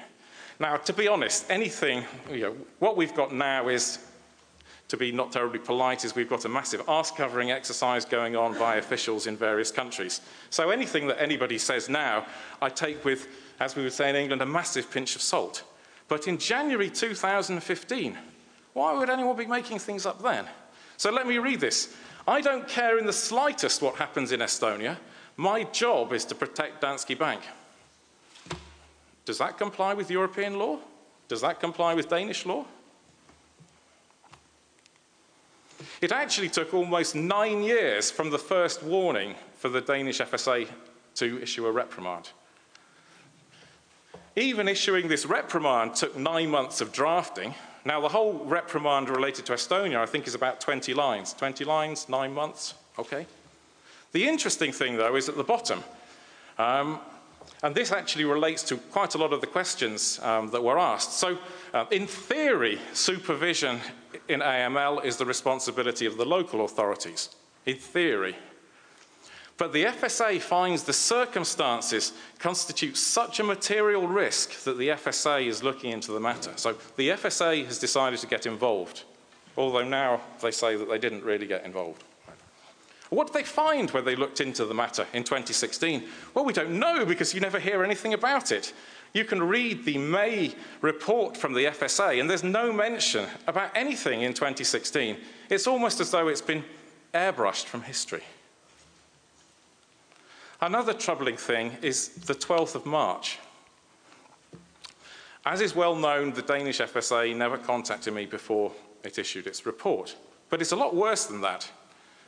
So on Friday, the 9th of March, I got an email in the evening from an official in the Estonian FSA asking, Is it okay to share my contacts with the Danish FSA? And which I replied, Of course it is. He then sent me an email on the Monday morning. This was at 6:51 CET on Monday morning, saying he passed my details on. And on the same day, the Danish FSA sent its draft decision to the bank. They never contacted me. What happened? What happened? What plausible explanation is there for the events of the 12th, uh, sorry, the events of the 3rd of, uh, the, the events of the 12th of March? Doesn't make sense.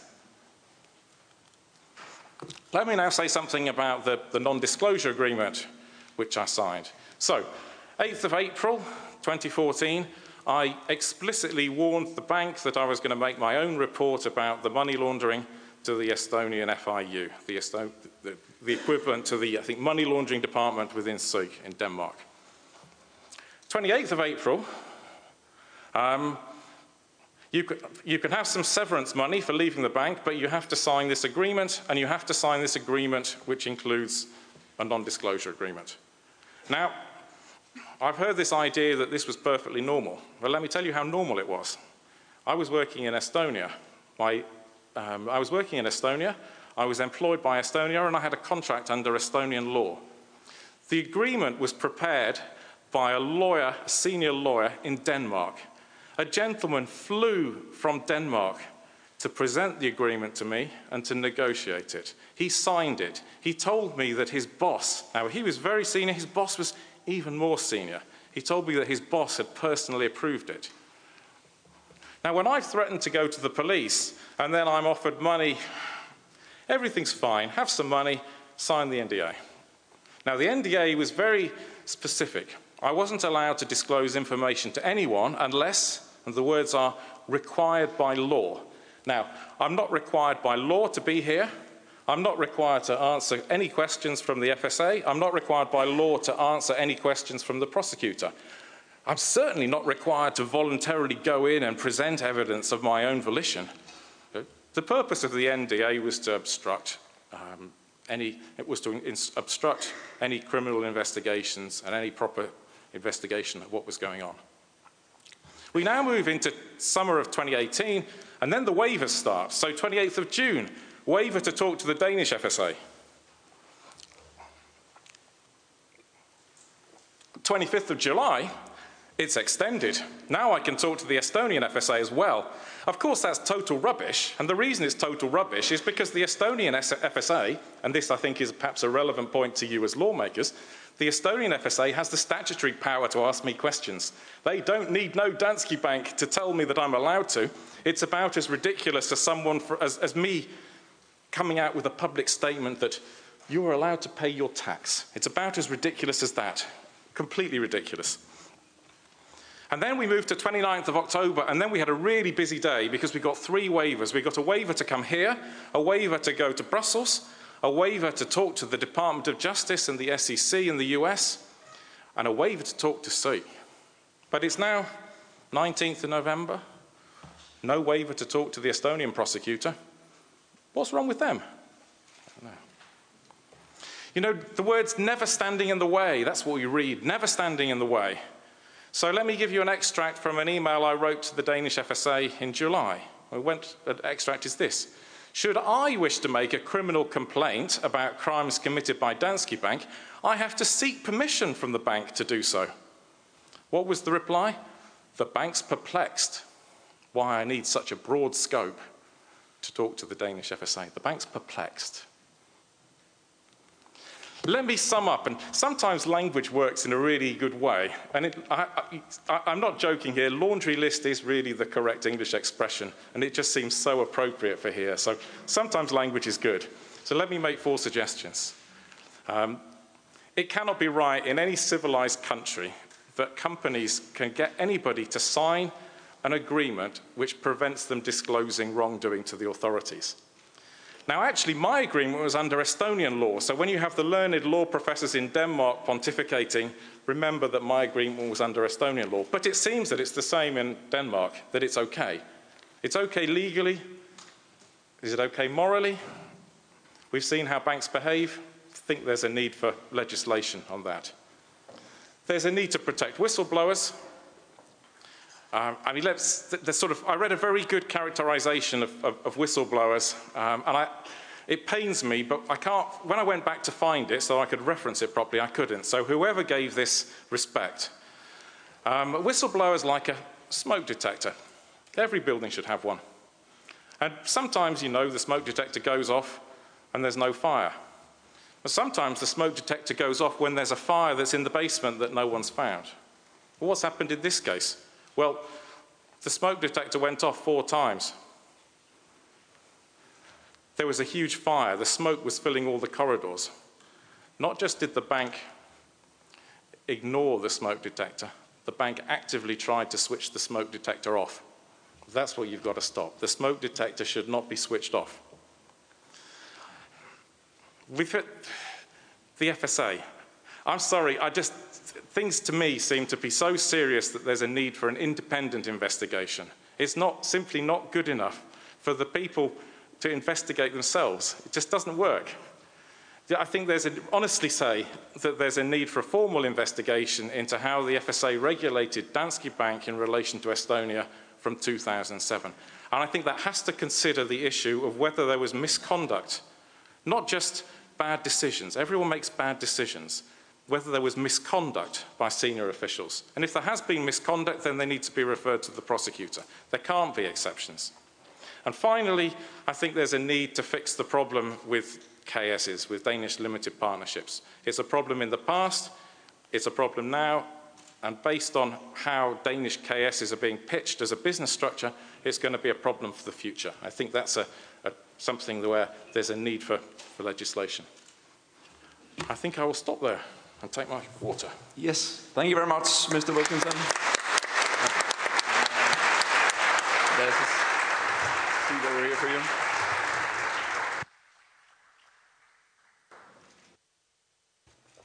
Godt, og øh, mens vi jo så lige får hovedtelefonerne på. All right, so as we just wait for people to put on their headsets, uh, we are ready for a Q&A session. It is now possible to ask questions to Mr. Wilkinson. Please understand that uh, he is being assisted by his lawyer, obviously.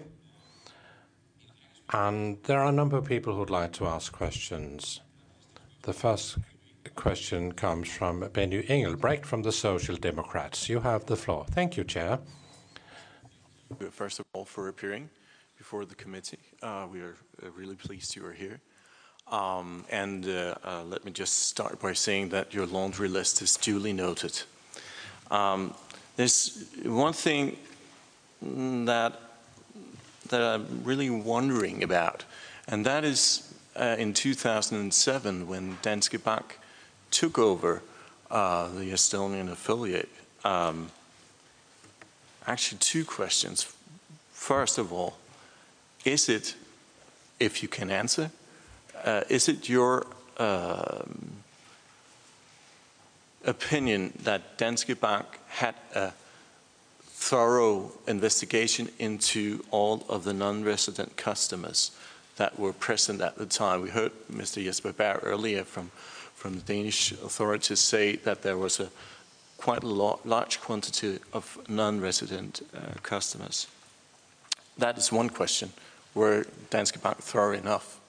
And the second question, um, I noted that uh, the chair of Sampo Bank explained that uh, at the time when Danske Bank took over, there were uh, no problems uh, in regards to uh, customers in, in Estonia. Actually, it goes as far, uh, it's Mr. Björn Wahlroos, uh, that is the chair, he goes as far as, as to say that it can categorically rule out the possibility that there were any wrongdoings at Sampo uh, unit in, in Estonia. Can, can you verify that uh, that should be the case?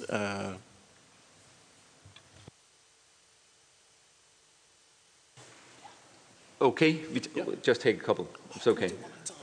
Uh, one at a time. Okay, good. Yes, floor is yours. Uh, difficult for me to, to say too much on that, but let me say one thing. Um, the management didn't change. And as far as I could see, the culture didn't change. So the management that was in place pre Danske acquisition remained in place, not just the management locally, but the, the head of the Baltic business remained unchanged. The head of the Baltic business and the local management also remained unchanged after the warning started to come in from the Russian central bank. I think I perhaps won't say more than that. Thank you very much. Torsten Schack Pedersen, værsgo. Well, first of all, uh, I would also like to thank you for attending here to the to the committee, and I'll try to be very specific on my questions. Um, just just to clarify, when did you make the, your first contact to Danske Bank in Denmark um, about the matters? And with your own position in the bank, were you able to make the decision about closing the accounts yourself, or did it have to be someone above you um, in the organization? And did any of your colleagues at the same level as you, were they asked to sign a non-disclosure act, or was, or was it only you? Thank you. Yes. Um, so first, first question I made that I made my whistleblowing report December, I think December 27th, 2013. I made it directly to Copenhagen, and the reason being was that the issues seemed to be so serious that it wasn't appropriate to raise them within the branch. Not appropriate. Um, regarding closing accounts, I had no, with very, very minor exceptions. For instance, I was the account manager for Swedbank K1 Pension Fund, but with very, very minor exceptions, I had no role whatsoever in decisions on opening and closing accounts. Completely different department. What was the third? The third one regarding the, the non-disclosure agreement. Well, by their very nature, I think I wouldn't know, I'm afraid. Okay, so uh, just, just to clarify, the non-disclosure agreement made disclosing the existence of the agreement a violation. Okay, thank you very much. Så er det uh, Rasmus Nordqvist. Værsgo, Rasmus. Thank you um, for coming here today. I, I, would like to look a bit at the bigger picture because throughout the months when this story has been rolling and it's just become going bigger and bigger, and, and, and what I'm sitting with is the feeling that this is not just a question about a bank, this is about a system. And I would like to know how much, with your knowledge, is this something that we could go in and find in many different banks that something like this has been going on for so many years? How much is this part of the whole financial system and not just a specific bank? Yes, the floor is yours, Mr. Wilke. I'd love to answer that. And what I'd actually do is refer you to a specific slide in a presentation that was prepared for um, bank management in October 2013. And there's a specific slide which is called The Players. But unfortunately, I can't tell you what's on it. Sorry. Så er det Rune Lund fra Enhedslisten. Værsgo, Rune.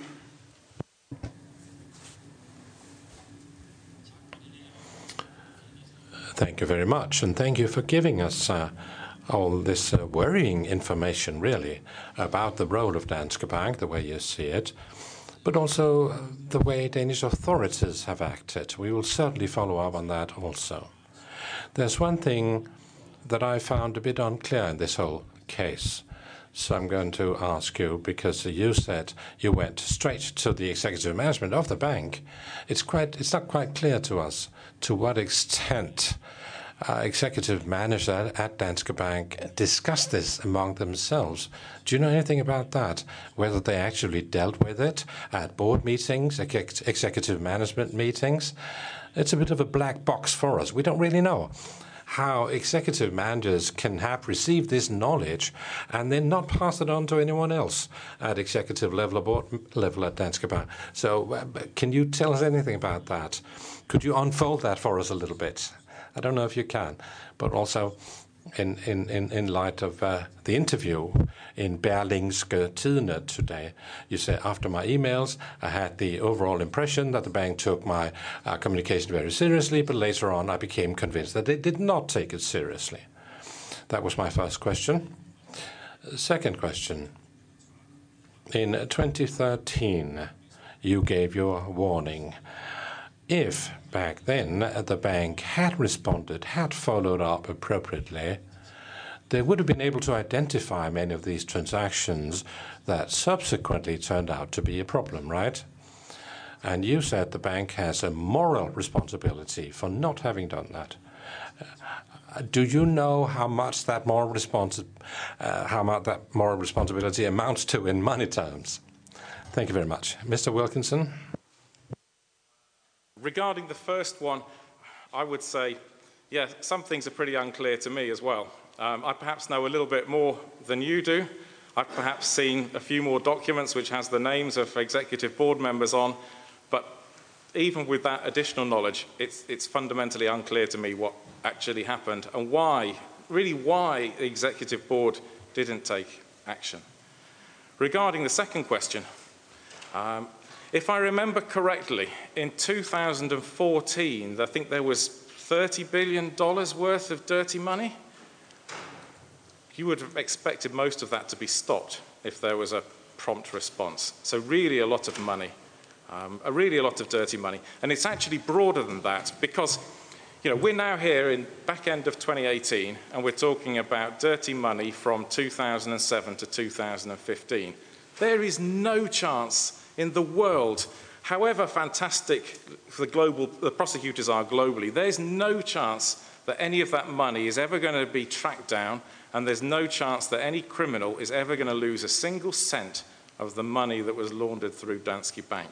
That, to me, is almost worse, the delay, than the fact that X billion went through in 2013. Så er det Lisbeth Bæk Poulsen fra SF. Værsgo, Lisbeth. Ja. Og mange tak. Thank you very much. For coming here today and for your bravery. You, you paid a very high cost uh, to be a whistleblower in this case. I have a, a couple of, of uh, questions, uh, or first a comment. Four years ago, uh, I tried to get the KS, the LLPs, uh, banned or at least uh, refigured completely in Danish legislation, and there was no interest whatsoever apart from my colleagues here, uh, in, in doing that. And now we know that, that they are being used as channeling dirty money, uh, not only in this case. So I really hope that my colleagues are listening to what you say about the KSs today. Um, my question, uh, one of my questions is, how would you characterize the whistleblower protection in Denmark, to your knowledge? And the second question is, um, it sounds like there's still a lot we don't know about what happened. Uh, when you uh, talk about all the things that you cannot say uh, today, it sounds like there's still so much in this case that uh, haven't come out in the open yet. Is that true? Thank you. Yeah, Mr. Wilkinson. Regarding the, the first question, um, Again, remember that legally I was a whistleblower in Estonia. Not that it makes that much difference, because Steve presented me with um, a report that was done by. There's two reports that mention Denmark, one by Transparency, another by uh, Blueprint for Free Speech. Uh, Denmark is rated zero, meaning the lowest, I mean, really no protections for whistleblowers, but the, in the worst category for all of Europe. And for the second point, absolutely, we don't know even half of this, this story. And the really sad thing is that what's the mechanism to find out? You know, prosecutors look for prosecutable crimes. Um, the FSA regulator looks for something. There's no, I'm not able to come here, even if we kicked the journalists and the public out and we had a private hearing, I still wouldn't legally be able to tell you what I know. There is no mechanism. It, surely there's a mechanism to have a formal public inquiry where it can be sworn evidence and where you can actually get people to really tell things without being at risk of being sued. Surely there must be a mechanism. We have a mechanism of a public inquiry in Britain where typically a High Court judge will preside over it and it will be done formally with lawyers and at the end he will write a report and then people will actually know what happened. It seems that there's no such mechanism. I just want to also say that although Danske Bank waived their contractual NDA to testify here today, they did let us know that Mr. Wilkinson could be charged criminally under the bank secrecy laws and under data protection laws. That's why he can't mention names or even identify the LLPs. But just think that through. A whistleblower cannot identify serious criminal activity at banks, including money laundering, and they are threatened with criminal prosecution for blowing the whistle. As long as those laws remain in place as they are, you will never tackle money laundering, period. In the United States, the thought that a bank whistleblower could be criminally charged when they give their U.S. Congress or the Department of Justice or the SEC information about bank laundering would be laughable. It would be a criminal obstruction of justice under U.S. law. But here, he has been warned that he could be charged talking to the prosecutor, talking to the parliament, talking to the EU Parliament. There will, you will never get to the bottom of this scandal as long as those threats remain in place. Thank you very much. Så er det Pelle Dragsted fra Enhedslisten. Værsgo. Mange tak. Okay, thank you so much, and also thank you for sharing some very interesting new uh, information that we haven't been present for uh, before. Uh, I would like to go in a little bit more into this question of the NDA. Um, could you explain, we'll heard a little bit now, but without this NDA or with a pro proper protection for whistleblowers in Danish law, what could have been different in this process starting from your initial um, proceeding as a, as a whistleblower? What, what could have been different at, uh, at what exact point of time could we have reacted more thoroughly to, to, this, to this scandal? So just to explain the consequences of this type of, of agreement in this specific uh, case. Yes, Mr. Wilkinson. So consequence is pretty easy. If I'd, if I'd left the bank with no NDA, I would have taken a view on whether having heard everything from the bank and knowing what I do, whether I should still make my own report to the Estonian authorities. And I'm pretty sure I would have done. So the consequence was that the Estonian authorities dragged things out through 2014 and 2015 and ended up having to threaten the bank in the back end of 2015 to achieve a close down of the business by December 2015. Had I been able to, go, to come forward, you know, the bank had had a fair whack at it. Yeah, I, I, I, the, I know one of the big whistleblower issues is should it be compulsory for whistleblowers to report internally? In my case, not an issue. Of course you report it internally. Danske Bank was supposed to be a proper bank. You tell the people in Copenhagen, they fix it. They had four-month run and they didn't fix it. At that point, without an NDA, I think I'm going to the police in Estonia.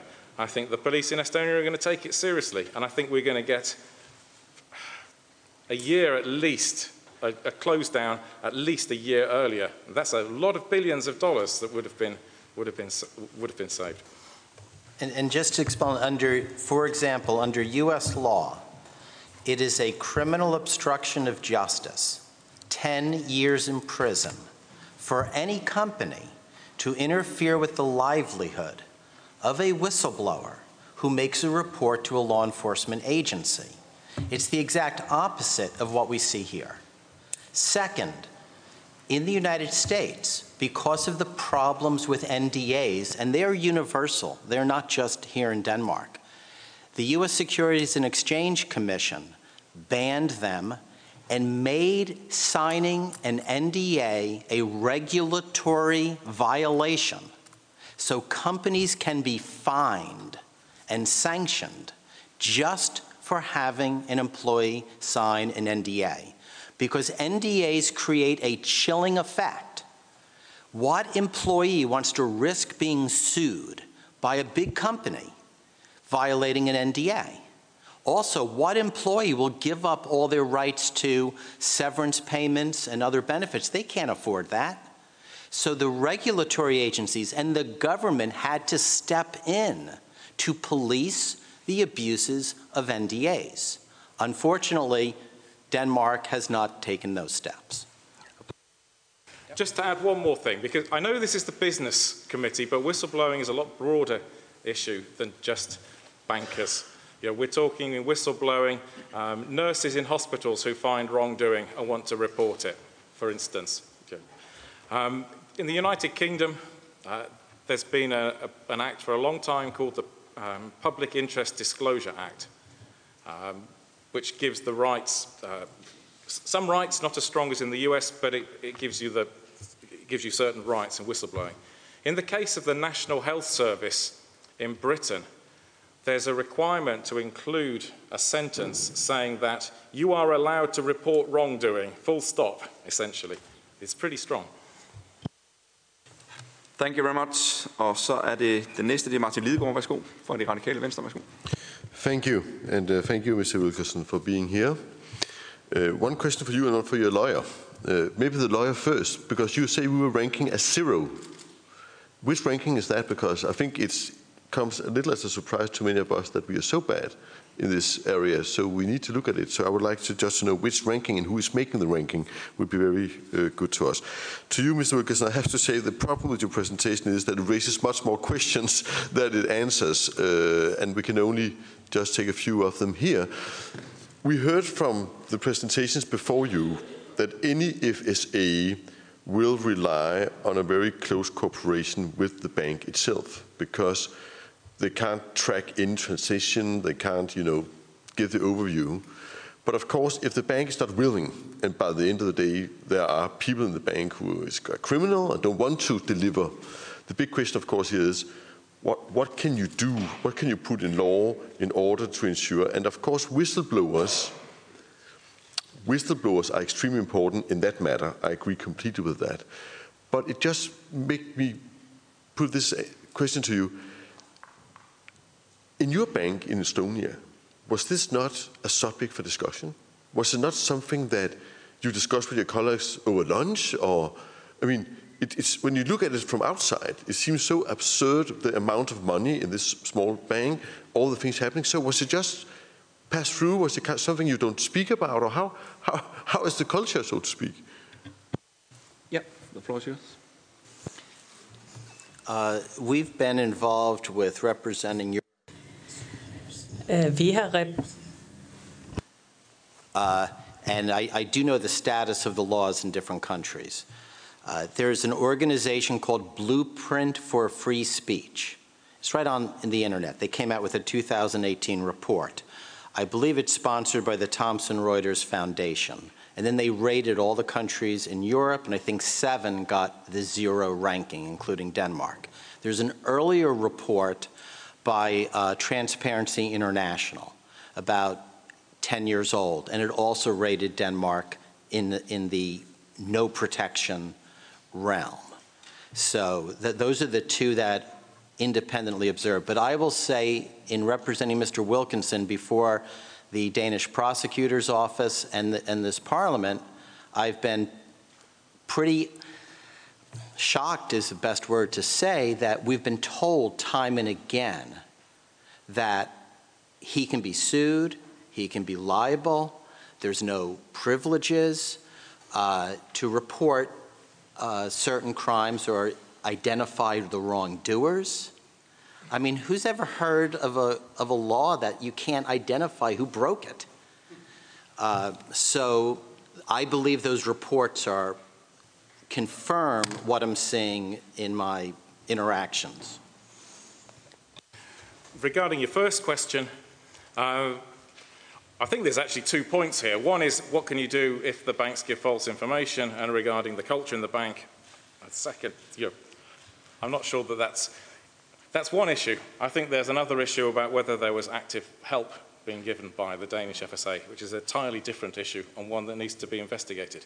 Regarding the, the, the first issue, I think one, interest, one interesting example I know of is in, is in the Netherlands. And as I understand it, in Netherlands, representatives from the FSA sit in on the board meetings. Now, if representatives from the FSA sat in on the board meetings of Danske Bank, sat in on the audit committee meetings of Danske Bank, doesn't mean they have speaking rights, but if they sat in on the meeting, perhaps that would be a way to get better behaviour. Regarding the, the your, your, your, your second question for me, it's amazing, isn't it? But every time people would, you know, the message that was communicated from the top of the bank was, at the top of the bank in Estonia, is we take money laundering very seriously, we have, eh, don't tolerate anything going wrong.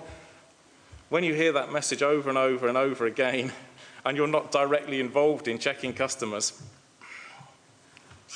what, you know, what reason have you got not to believe it? You know, I, I, think you're entitled to go to work, um, assuming that the people you're working with are honest. If you're an auditor, I think that, again, when you do an audit, you assume that people are honest, but you have to have a bit of healthy skepticism. But I think that we're entitled to turn up work, for work, and unless there's some pretty crazy sign, we're entitled to, to, to believe that things are being done in an honest way. Uh, you've got to turn up for work. How could you turn up for work believing you were working with a load of crooks? You couldn't. Tak for det. Og så er det sidste spørgsmål, Preben Bang Henriksen. Thank you. And the last question from Henrik Bang Christensen from the Liberal Party. One of the things that shocks me is the fact uh, you, what you said about the non-disclosure agreement. So I might ask you once again, just to be sure, uh, am I correct that publishing the NDA is a violation itself? Uh, that's one question. Uh, so you can be punished just to show the paper. Uh, and another thing, in the Danish legislation of banks, uh, section 75b, it says that, that if a bank must, must uh, or cannot punish a person for reporting to the FSA, um, does this paper uh, somehow makes it a violation if uh, your client reports to the FSA? Uh, because uh, in that case, I think the, the, the agreement is not in, in, is not correct according to the Danish law. Thank you. Yeah, The floor is yours. Uh, first, we have not yet published the non-disclosure agreement itself, although we have a copy, because of that requirement. I would love to publish the agreement. Also, when, we've when we challenge these agreements in the United States, uh, the regulatory agencies issued orders. First, voiding the agreements we pointed out. Second, requiring the institutions to release all employees in writing, current and former employees, of the restrictions in their NDAs. That was by order. In terms of the regulation you're reading, eh, you, essentially, if you were an employee at a bank, you'd have to hire a lawyer to figure that out. And I can tell you right now in the United States, most lawyers always tell their clients, keep your mouth shut, avoid the litigation. Why take the risk? That's why the regulatory agencies had to be proactive and say these are illegal, you're going to be fined, forcing the companies to tell the employees that they're not going to enforce it. The best part of an NDA is the chilling effect. When they're called out, so like in this case, the bank has come, oh, you can talk to Parliament, oh, you can talk here, but don't, don't remember those bank secrecy laws. You don't want to violate that. But they'll yield. It's the chilling effect. So as you investigate the Danske Bank scandal, who are the other witnesses? Are they chilled? Are they willing to come forward? How will you get to the bottom of it if NDAs are permitted in any financial institution?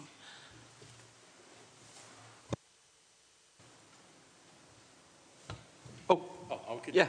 Although it wasn't addressed to me, so take again, take the bigger picture. Think about a nurse who gets an NDA.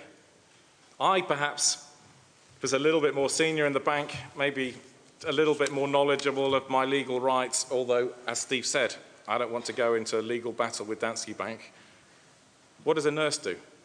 What does a nurse with an NDA do? A nurse can't even afford the public interest lawyer at 200 euros an hour.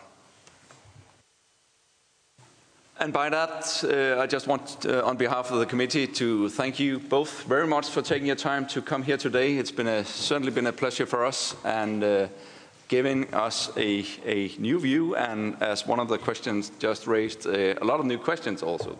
So uh, thank you very much once again, and uh, you deserve certainly a big hand for your, for your time. Thank you very much. Er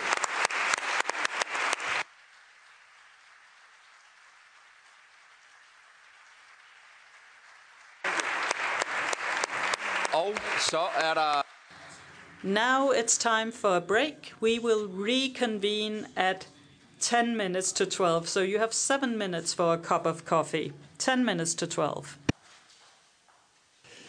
Godt. Jeg håber, I uh, nåede at nyde. Right. I, I hope you had time for your coffee.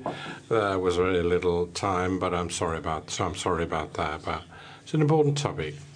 Mr. Wilkinson, uh, when uh, we finish the questions here, th there will be a five-minute session with him uh, behind uh, the red cordon over there. He will come out, uh, and you will, you reporters will be able to ask questions to Mr. Wilkinson after the end of the next uh, session here. Now, Danske Bank, Nordea, money laundering insights. Where are we now? And what can be done going forward. It's a great pleasure for me to welcome the acting CEO of Danske Bank, uh, Jesper Nielsen, and Julia Galbo, who is the Group Chief Risk Officer at Nordea. We've been looking forward to your uh, input here today. And Jesper Nielsen, you have promised to start. You have the floor.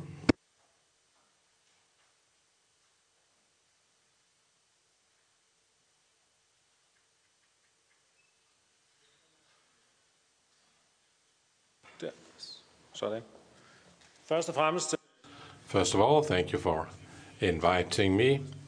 I don't think there's any doubt as to why I'm here today, but some of you might not know me that well. I am Jesper, and I'm the acting CEO of Danske Bank. My normal day job, if you like, is I'm in charge of the Danish part of our banking business. I've worked with the bank since 96, held different positions, so I think it's fair to say that I know the bank very well.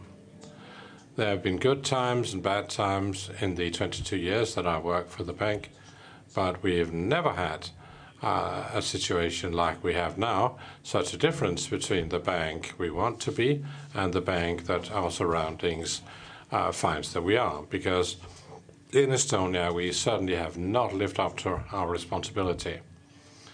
Uh, so I think, I mean, we all see that the same way. What happened should never have happened. It's unacceptable. And we, as a bank, we must shoulder the full responsibility. So it's important for me to spend quite a lot of my time to meet with customers and other stakeholders.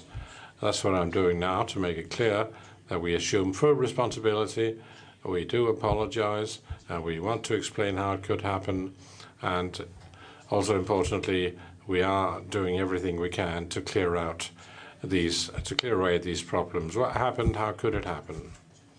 Those were the two questions that the board asked the law firm Bruun and Hjejle to look into last year. Uh, briefly, when we, we had customers in Estonia that we did not know in, enough about, customers we should never have had as customers. Some of them came when we took over Sampo Bank in seven, but many of them joined in subsequent years. There was a portfolio of 10,000 foreign customers, the so-called non-resident portfolio, and also 5,000 other customers in the Estonian branch that were included in our own uh, examination because they had non-resident characteristics. So 15,000 customers from 07 to 15, 5.9 million transactions, 1,500 billion krona was the total amount concerned. Individuals and enterprises came from 90 countries, the primary ones, Russia, uh, the, the UK, and the British Virgin Islands. The main flow was from Russia, Estonia, and Latvia to more than 150 countries. At group level, the bank knew that uh, there was a high risk with these customers, but we thought we had solid AML procedures. As we now know, that was entirely wrong. Where the criminal action has been carried out, that's up to the authorities to decide. We can only say if the customer has carried out suspicious activity or carried out suspicious uh, transactions. But as the law firm said when they presented their conclusions, uh, I think it's fair to say that you can't exclude uh, uh, foul play there. We really wanted to be as open as possible when investigating this case. Understanding a problem is a prerequisite if you want to make sure things like that don't happen again. We have wanted to make decisions on a full factual basis. So that's why we've had a thorough examination. 12,000 documents, more than 8 million emails have been examined. More than 70 interviews with um, present and former employees and managers have been carried out. But it's important for me to stress that we had never imagined that our own survey would replace an authority examination. We cooperate with the authorities. We want an open, constructive dialogue. We've shared relevant information, and we have reported customers the way the AML rules specify, and we will continue to do that as we uh, finalize our examination. The law firm criticized Danske Bank in no uncertain terms at group level and at the Estonian level. In Estonia, there was a bad culture in many areas, and there were also there was a problem with the IT platform and not integrated with the group platform. So there was lack of focus on uh, compliance with the rules. Unfortunately, the, there is suspicion that employees in Estonia actively participated to suspicious activities or were in cahoots with suspicious customers. At corporate level, here in Copenhagen, there were also failings, lack of focus, lack of understanding of the scope of the risk of operating the business that we operated in Estonia. Inadequate ability uh, to produce an overall picture giving warnings. So we did not address problems as and when they appeared. But there's no indication that people in Danske Bank in Denmark who deliberately disregarded suspicious activities in Estonia and deliberately uh, failed to interfere. We didn't understand the risk properly. We didn't understand the size of the problems. Uh, now we can see that what we did was far too little and far too slow. So it's important for me to stress that the uh, lack of understanding of problems and risk uh, was the main uh, reason why this could happen. It was never our motive to put earnings above responsibility. There have been serious consequences following the law firm uh, examination, also for top executives. Thomas Borgen, who was the CEO, uh, has withdrawn, and there's going to be an extraordinary AGM when the chairman of the board will retire. 42 employees of the Estonian brands have been reported to the authorities, eight of them directly to the police. We're also making sure that obviously uh, the case will have the right consequences in regard to the bonuses paid to uh, leading employees. Uh, we will do whatever we can to recover bonuses. Uh, authorities in Estonia, Denmark, and the US are looking at us because of this case. And obviously, there are consequences in regard to our relations with customers, employees, shareholders, you people in the room here, and society in general. These are long-term consequences, and they certainly have to do with our esteem, our reputation, the way you see us, you see us as a bank, and how it influences our trust in us. We have launched a number of initiatives to ensure that what happened in Estonia cannot happen again. In Estonia, we have stopped the non-resident portfolio. There's new management, and we've decided only to service subsidiaries of Nordic customers and international customers with activities in Nordic countries. As a natural consequence, we are also looking at Lithuania and Latvia. We haven't had the same type of business, not the same portfolios, and we do not think we have. There's no reason to believe we have similar cases in those other countries, but we are looking there. The Baltic units have been moved to a new IT platform integrated with the corporate level, and we are investing a triple-digit uh, amount in millions uh, when it comes to integrating our IT systems even further. We have more than quadrupled the number of staff working on money laundering. We have more than 1,200 employees now working to prevent money laundering. More than one out of 20 employees. And all employees have uh, compulsory training in AML procedures and whistleblowing. We are at a new place today than when the suspicious transactions occurred. We can never guarantee that there will be no suspicious activities. Criminals and criminal networks continue to challenge our controls, and their methods are getting more and more advanced. What we can do is what we do strengthen our systems to help. We can prevent the bank being abused for uh, suspicious transactions. But it's not just a matter of inadequate controls and procedures. At Danske Bank, we also need to look at ourselves and our culture. We simply need to get better at sharing and passing on bad news and information. Any management of a company depends on solid and strong feedback. So we must work, that is me, the executive management, and all other managers, to promote a culture based on honesty, openness, and dialogue to ensure that we will respond promptly uh, in the future if we have suspicion concerning the behavior of customers or colleagues. The portfolio, uh, non-resident portfolio in Estonia, where we have learned about money laundering there, that's for sure. We have failed our responsibility as a bank. We have and I'd like to reiterate that what happened in Estonia was our responsibility. But as we uh, improve our AML activities, we also want to reach out and contribute with our knowledge and experience so that as a society, together, we can take initiatives that are required to ensure we have a financial infrastructure that works against international crime and money laundering. It is a shared initiative. It does require close cooperation across banks, institutions, and countries. Let me try to uh, reply constructively to any questions you may have. Obviously, there are things such as customer interaction that I can't speak about. And that also concerns the whistleblower. I know it might sound odd that I cannot confirm or not confirm what Wilkinson says when he says he's the whistleblower. I can't even confirm that. But a whistleblower is an extremely important institution. We want to protect that as an institution.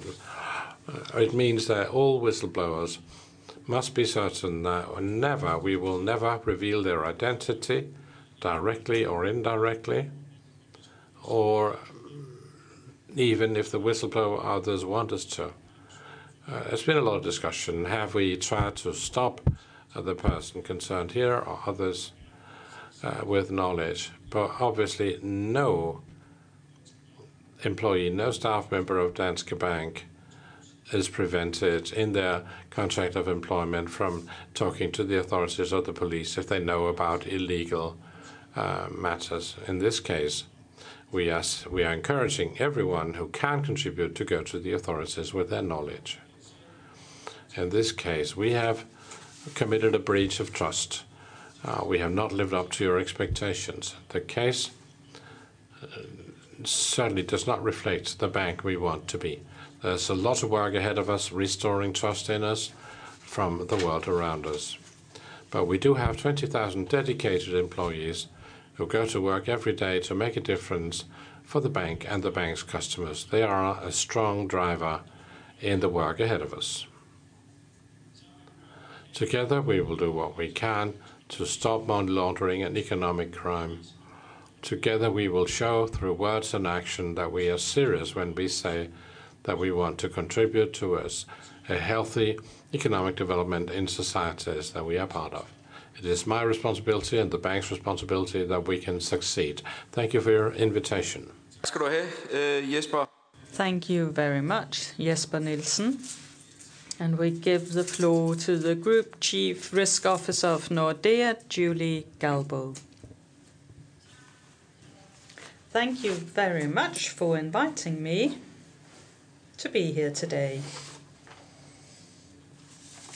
I've changed the title of my presentation a few times at the request of the committee, and now it's entitled um, Is the Defense Against Money Laundering as Strong as It Should Be? It's quite clear to us that if our defense is to be strong enough, then the banks need to do their part, and we're happy to do that. But there are also other parts of society that need to contribute and help us. You need to help us as politicians, and the authorities need to help us to ensure that together we perform this task to the best of our ability. So I want to talk a bit about how we try to do our part and how you might be able to help us a little bit. For many years, Nordea has had very competent staff members who did what they could to strengthen our defenses against white collar crime. We have never wanted to be used in any kind of financial crime. But in 2015, we found we weren't sufficiently capable. And since then, we've had a very focused effort to improve our fight against white collar crime. But we are not police, we are not judges, we can't do it alone. But we've certainly been on a journey of maturing especially in the past two, th- two, three years, we have recruited very competent people from computer experts, people who do research in artificial intelligence, former policemen, all in order to fight white collar crime. Today, we have around 1,500 employees who only fight uh, financial crime. We have spent more than 3 billion kroner on improving our AML since 2015. So we really do take this seriously. So what is it we're doing? In the media, you can read all sorts of shocking examples, but what we specifically do is that we know our customers. We know them very well and we document it. Most normal people find it very annoying to be asked by their bank to, to show documentation for one thing or another, that our nice staff call people to ask whether it's correct that they have paid something in Mexico or a bicycle in the UK. But that's part of our everyday work to ensure that our knowledge about you as customers matches the transactions we see in our systems. Our 12,000 customer workers are trained in knowing the customers, in gathering the right information, and in identifying signs of money laundering that they need to respond to. They do that on a continuous basis and at least once a year for each customer. Our 30,000 employees are all trained in AML, so you don't find anyone at Nordea who doesn't know about money laundering and how to fight it.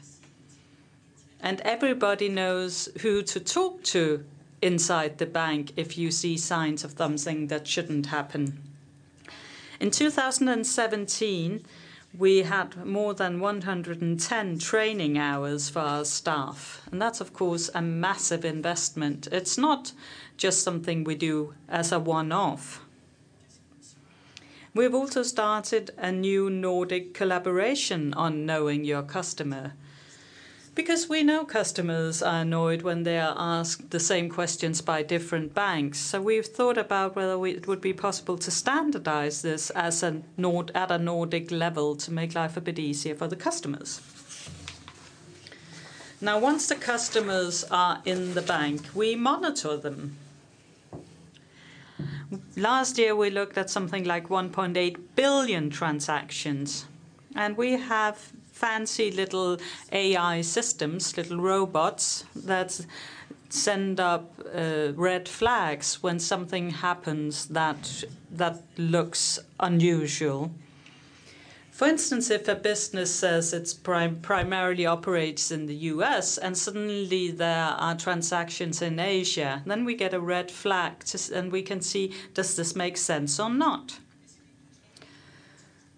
It may also be a normal person. If you suddenly withdraw 40,000 kroner in cash in a month, then we think, well, maybe you have uh, used uh, a craftsman to do some moonlighting for you. We also do machine use machine learning to get rid of so-called false positives. And we also use robots for automatic data collection when we do SARS, suspicious activity reports. But we also use this for use to report to the money laundering uh, office in Denmark and in other countries. And that's what we've tried to illustrate with this little net here in the bottom left.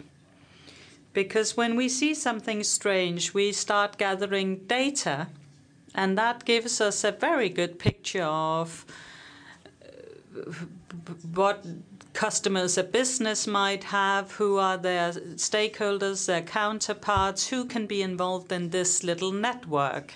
And if we see any signs of criminal activity,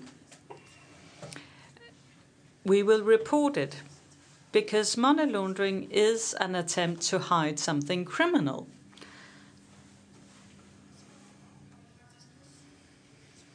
We also go a bit further than reporting to the authorities. And that's because we've found over the years that sometimes we make a report and nothing happens for a long period of time or nothing happens at all. And we don't want to be abused in this way. We don't want to be used in money laundering. So I've brought you three small cases to, to show you uh, what happens. These are actual events which I've just um, made anonymous. For instance, we had a situation, which quite a usual situation, where we have a customer. He has an account with us, and he receives 10,500 krona a month from a municipality in social benefits. But we can also see that he also has a small business himself and an account in a different bank. So we asked the customer, what's going on here then? And we're not very comfortable with this because when you have a small business and you have an account in another bank, something may be going on because you're also receiving social benefits. So we think you should either ha just have all your accounts with Nordea or have all your accounts with a different bank because we don't want to be abused and we can't monitor the individual customer if we don't have the full picture of this person's transactions. I'll come back to that in a minute. Something similar can happen for uh, a business. We had a customer who had a business from a private account with quite large transfers to different people. And the customer said that this was uh, also covering all sorts of purchases and a loan to his brother in law, a loan to a friend, and he didn't have any documentation for any of the transactions. And he couldn't explain why he also used his girlfriend's account for the same business purposes. So we contacted the customer and said, Can you explain us what's going on here? And why can't we see the tax authorities or any tax payments in this context?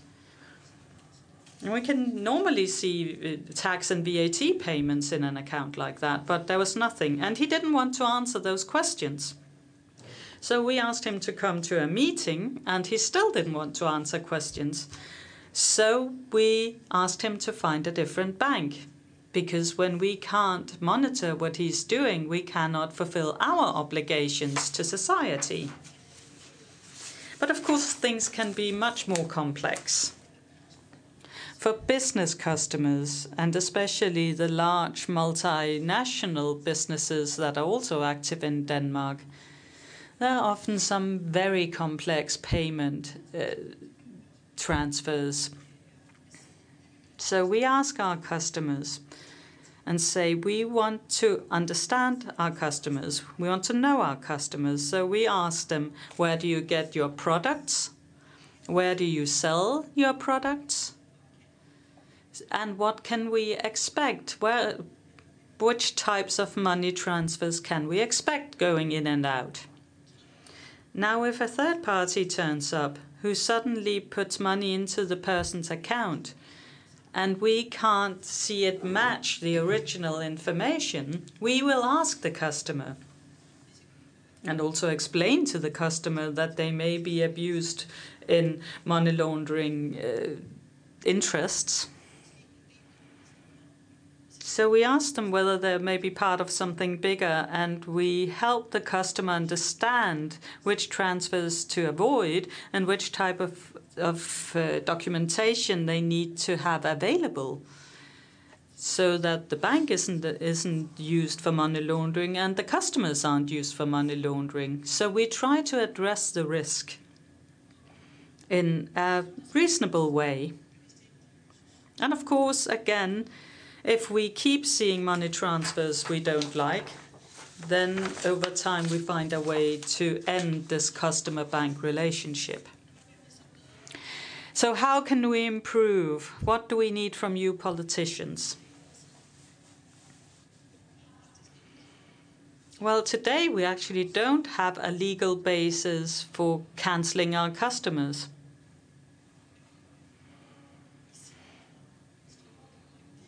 And one of the things I'm really worried about now that's uh, payment mediators because 90, 95% of them are really good, but 5% think that as banks are now becoming more restrictive, you can go through these payment uh, mediators instead. And they have access to accounts from financial institutions, and we are not allowed to get rid of these uh, payment mediators uh, if we want to. We are not allowed to just throw them out. Then we are in a dialogue with the competition authorities because they feel that, that we are limiting competition when we tell the customers to either gather all the activities with us or with a different bank. But we think that's necessary to effectively monitor customers. And then for some customers, like a student who received student benefits and still had a lot of uh, large transfers besides that, again, we wanted to change his account rights. And I'm in no doubt that what's happening at SOIC, the fraud squad, at the moment, they're doing a lot of good things, but we as banks also need to act quickly, and that's not really possible now with the legal basis we have.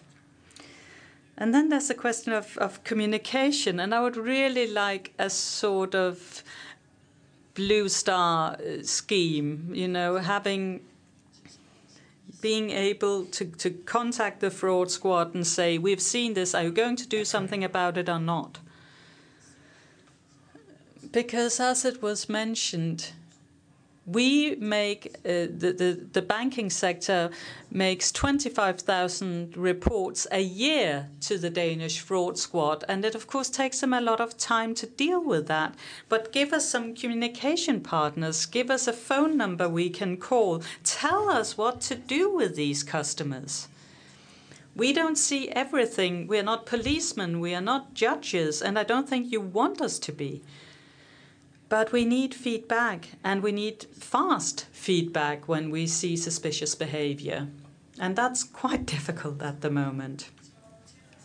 Cooperation, closer cooperation with police and with the tax authorities would be great if we are to improve here. Also, in the supervision area, we would like closer cooperation, preferably at a European level also. I mean, all forms of crime are serious, but money laundering often has international aspects. And the current supervision model doesn't function properly. So, increased cooperation internationally on that would be in the interest of everyone, except the criminals, of course. And my last wish has to do with a uniform international measure for sanctions.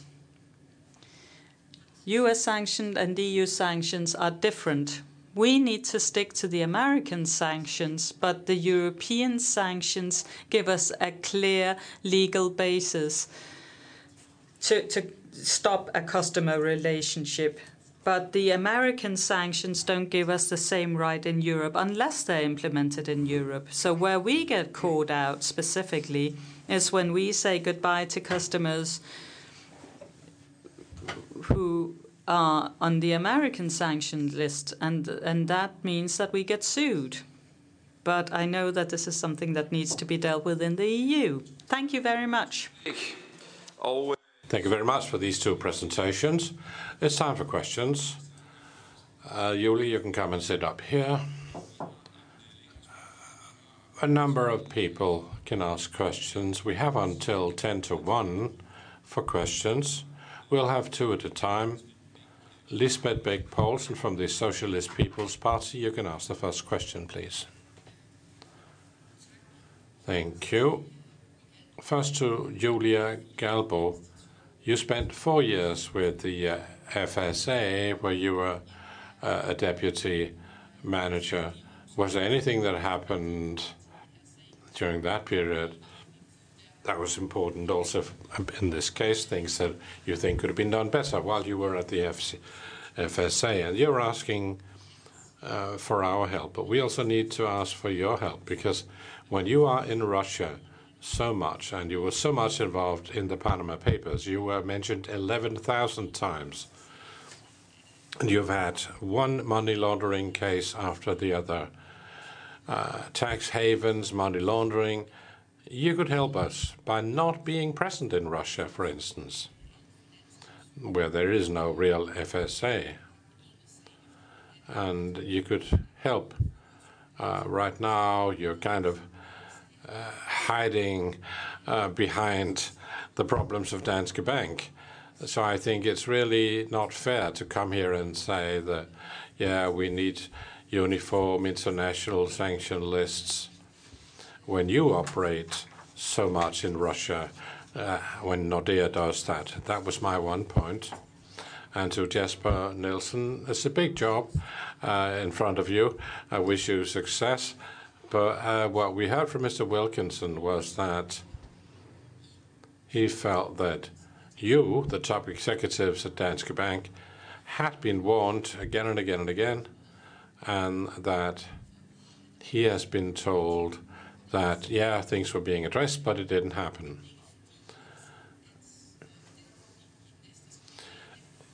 It's not like what happened at the Estonian branch couldn't be noticed. 1,500 billion uh, dollars, um, and probably at least half of that must have been money laundering. Uh, a big percentage of the bank's profit came from this tiny, in this sense, tiny little branch in Estonia. So, I mean, you couldn't help noticing that. And he is saying uh, there is a, a non disclosure agreement that really uh, is, is a serious problem for him. But you're saying you disagree with that. This should, that should not be a problem. Yeah, I put myself on the list. Um, says the chair. Julie Galbo from Nordea. I think what I heard you say was that the way out of this is uh, a helping hand from the parliament. But the thing is, uh, this is the third time I'm here with you. First it was the financial crisis, then it was the Panama Papers, and here we are again.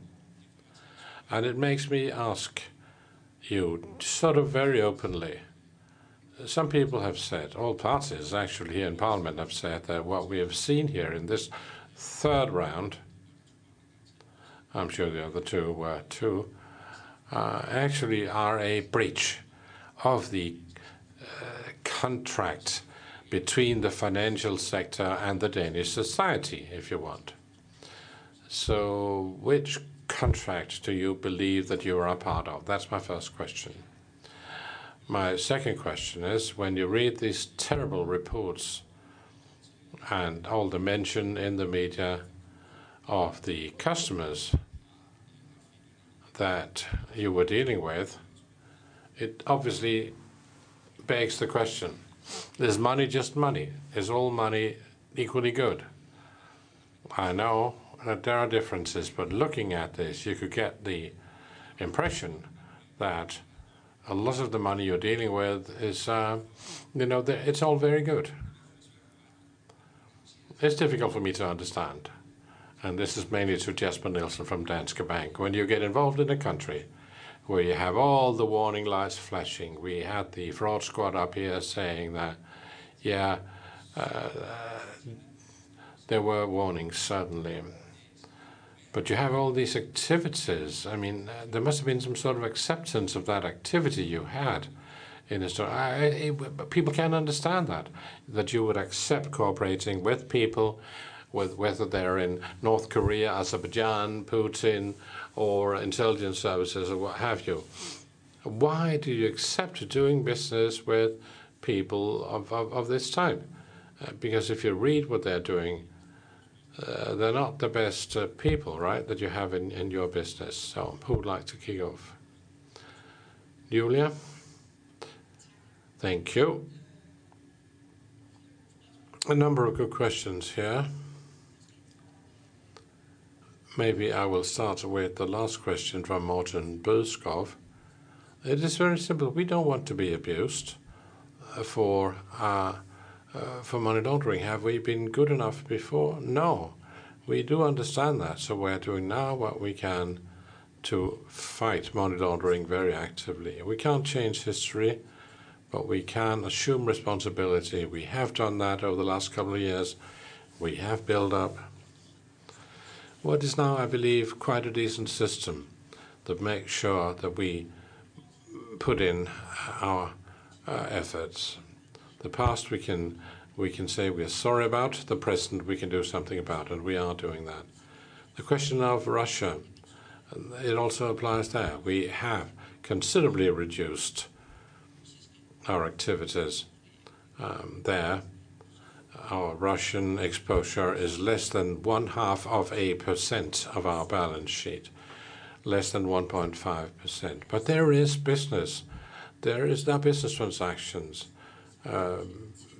from big Nordic companies that export to Russia, and there are big Russian companies that carry out exports to Denmark. We are very attentive. Russia and some other countries, they do involve uh, very special risks. So we do take special measures. We make sure that the money that goes through our branches, we do whatever we can to make sure that it's not from criminal activities. We do not want to be abused for money laundering. And Jesper Nielsen, thank you. Lisbeth, uh, let me start with the whistleblower. It is true. It's not our view that uh, we have placed the whistleblower in a situation where obstacles were made to his talking with the authorities or the police. We do not recognize, uh, you know, this thing that people at the bank were offering money to keep shut. Uh, that it's not. We can't find any documentation uh, that anybody was asking him to keep his mouth shut. And I, we understand now, and and I said that in my in my presentation here.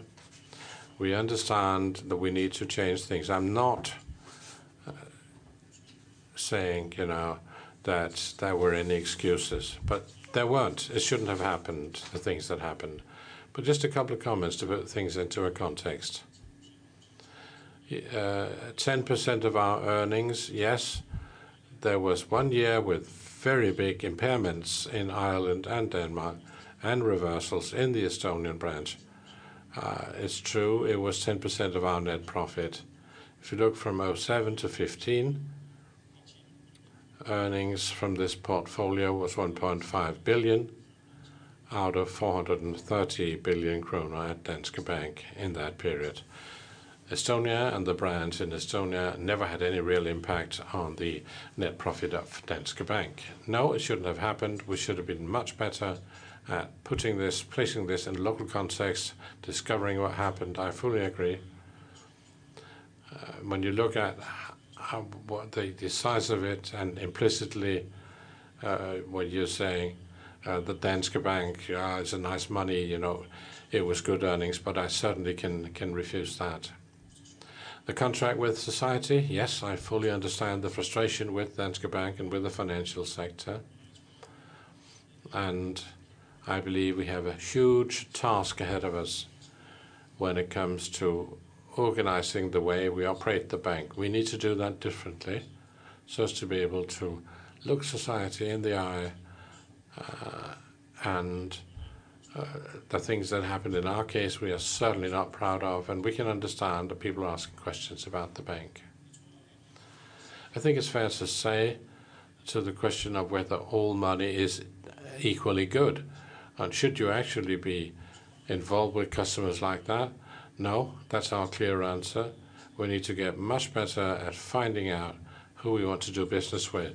And I think it's fair to say the portfolio we had in Estonia we should never have had. And that's why we have donated all the earnings from the Estonian branch. The money will go into AML initiatives. Thank you. The next two on the list. First, Pelle Dragsted, and this Rasmus Nordqvist. Pelle Dragsted, Red Green Alliance. Thank you. As a society, we have granted you a privilege in running our financial sector as private entities. That's why you need a license to run a bank. And because you asked for it, we have liberalized your sector and you've grown into huge entities. You have merged bank activities with mortgage activities. And what have we seen? We've seen a financial crisis with banks that were too big to fail, so you need to be bailed out. We have seen one scandal after another when it comes to dividends and tax havens, and a situation where Danske Bank has uh, clearly lied to the financial authority, which is supposed to supervise it. So we are left with the question can we trust the banking sector? What do you think? Do you think it was wise of us to liberalize the banking sector to this extent? Is it wise that Danske Bank has an activity which is 149% of the Danish GDP. So that's my question. Should we have let the banking sector grow to the size it has today, considering the lack of accountability you've shown? Now to the specific issue. Jesper Nielsen, you talked about openness. I would like to ask about this NDA. Firstly, if you don't want to make life difficult for a whistleblower, why don't you just annul this NDA? That's the first question. And can you tell me if there are other staff members connected to this case or similar cases or any employee at Danske Bank who are covered by simple, similar NDAs? Thank you very much, Rasmus Nordqvist for, from the Alternative Party. Thank you. It's along the same vein. Well, if you look at the list of stories and scandals from your two banks in the past few years with money laundering, tax havens, etc., etc., I'm left with the feeling there's something very wrong with this culture, either in individual banks or in the entire sector. I don't think it's a question of helping each other a bit. I think it's a question of how to organize a financial sector we can be proud of. Because I certainly can't feel proud of this when banks operating from Denmark behave like this abroad. So, like Pelle, I would like to ask did we go too far in our liberalization? And is it maybe also time that you, as banks, start thinking about due diligence and ask you asking the question: Should we grow any more? Does it make sense considering that we can't control what we are doing as it is? And also about whistleblowers, because it's quite simple. Danske Bank could just take a piece of paper and tear it up and say this NDA is now null and void, not just when it comes to talking to the authorities, but also the fact that here in the Danish parliament we can't get the information we would like to get about these things. So, would Danske Bank be willing to take that step and say, we will now let this person and any other person there might be say what they know without being afraid of being sued. Jesper Nielsen first. Let me start with the whistleblower question in this context. We have not entered into any specific contracts. But of course, things may have happened in Estonia depending on the circumstances. In my book and in, in what I know about, nobody in Danske Bank is prevented from talking to police or authorities in this context. When it comes to hearings like the one today, Danske Bank can only waiver uh, the, the responsibility which we are involved in. We cannot let the whistleblower uh, go against the, the Banking Secrecy Acts. So th there are other people who would have to look into that. About the legal status of a whistleblower, I don't think we have any major issues about the way we contractually have handled this matter. About the size of banks. I understand your questions, and I think it's worth discussing, but I think you also have to accept that we have a small open economy in Denmark that works internationally a lot, and we have large international companies that need our financial support, both uh, here and abroad. So I don't think it's surprising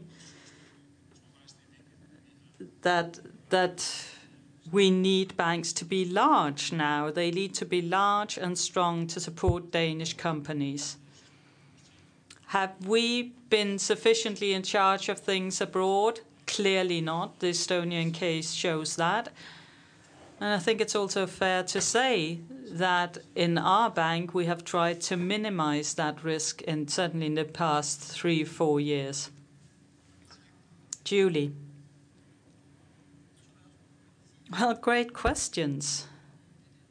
Nordea has been in a slightly different situation because we went through the past financial crisis without any kind of state aid. AML, we have historically not been very good, but since 2015, we have improved immensely, and we are in a completely different place today compared to then. That doesn't mean that there isn't room for improvement, but we have already improved to a level where we can look ourselves in the eye and say we have a solid defense against money laundering. Now, Pelle's comment. Yes, the Nordic countries in themselves aren't very large. So what Nordea has done is that we have decided to move our headquarters to Helsinki in Finland, which means that the FSA we're covered by now is probably the strongest one in Europe. Because we think it's a benefit to us to have the strongest supervisory authority to give us the um, sort of a position we need to stay strong. We'll move on to the next round. Preben Petersen. Jesper Nielsen. Uh, Thank you. Jesper Nielsen, my colleague Lisbeth Bech Poulsen asked you a question. You gave a clear answer. You said, the way I understood it, that in uh, the severance arrangement and the non-disclosure agreement, there was nothing there that would keep the person concerned from talking to public authorities. I think that was very much in contrast with uh, the impression we got from our British uh, visitor, uh, that there was a risk of sanctions, and and that is why in specific cases there would be a waiver from from the bank. So it's not really good. If we are to discuss the whistleblower arrangement, it's not good for us to have uncertainty here. So I want to ask you straight out, if our British guests accept it, would you accept that the severance arrangement with the non-disclosure agreement could be published? Would you accept that? Rune Lund, the Red Green Alliance. The non-disclosure agreement, I think we also need to follow up on that. If there is a waiver, there's also an agreement. We've heard today that a waiver was agreed so that Mr. Wilkinson could come here and speak to us today. So there are only two possibilities. Either Howard Wilkinson is, is telling us the truth, the truth, or you, uh, the CEO of Danske Bank, is telling us the truth. There are no other options. I'd like you to refer you to the statement from the FSA on the 3rd of May. At the bottom of page 14, it says, At the hearing in the tax committee about the Panama Papers in April 16, the bank had only found seven customers with companies, companies registered by Mossack Fonseca and the bank as Danske Bank. You had only found seven. All seven customers had been taken over from other banks after the customers had talked to the law firm. The bank subsequently said that the branch in Estonia had had more than 10 times as many customer, uh, customers that were uh, companies uh, uh established by Mossack Fonseca, the Panama company. So the F FSA is saying to us that the information you gave us two years ago was not correct. Today you're saying, well, that was in the past, everything will be better in the future. Is there going to be another hearing two years from now, uh, and uh, where we will hear that what was said today was not correct? So I'm asking you, can Danske Bank and Nordea guarantee that there are no money laundering scandals in your banks that we haven't heard about? Or can you guarantee that you're not taking part in placing money illegally in tax havens? Jesper Nielsen, you can go first. I can say quite clearly there's nothing keeping the whistleblower or other employees with knowledge about this case, keep, nothing is keeping them from going to the authorities. We never felt that there was anything keeping the whistleblower from doing that. The whistleblower has asked for waivers. We have not uh, introduced that. So we have said that that was okay. An NDA is a standard when you resign from a bank. Whether we can share it, I can't really just here and now see the legal consequences. In principle, I don't mind. Your question in a number of uh, cases, we did give incorrect information to the FSA, and we have been criticized quite sharply, and rightfully so. We did not, we, we didn't manage this well enough ourselves. It wasn't because we wanted to keep the figures to ourselves. In the specific case you mentioned, it actually also concerns Estonia because it turns out the customers we hadn't identified initially and some of the non-resident portfolio, yeah, had had contact via Fonseca. So it's correct that in that case we did not give full information to the FSA, but it's important for me to say that uh, it was never our intention uh, not to uh, divulge that information. Julie, would you like to add something? I think it's important to understand that uh, we discover money laundering on a day-to-day basis. The difference between before and now is that as soon as we see anything, we do what we can to examine it and to report it to the relevant authorities. But as long as there is crime, I'm sure that we at Nordea, like Jesper at Danske Bank, will discover the things that are strange are going on. So we'll cooperate with authorities about those instances. Two last questions. Lisbeth Bech-Poulsen, you have the floor. Thank you.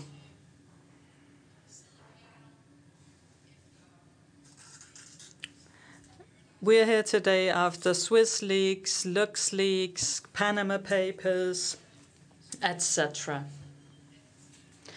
And we're always told that it's history. We are not at that point anymore, you say. But it's not more history than the fact that Panama Papers was 2016. And Julie, you say when you detect money laundering, you close it down. But your own Russian members of the board or Russian members of management have also admitted that people have had shelf companies set up in Luxembourg through Nordea. And your own ethical investment funds actually blacklisted Nordea in 2016 because they've didn't feel it was safe to invest in Nordea. You have made loans to the uh, dictator of Afghanistan, uh, of Kazakhstan. So I'm sure you do a lot when it comes to, shall I call them ordinary customers.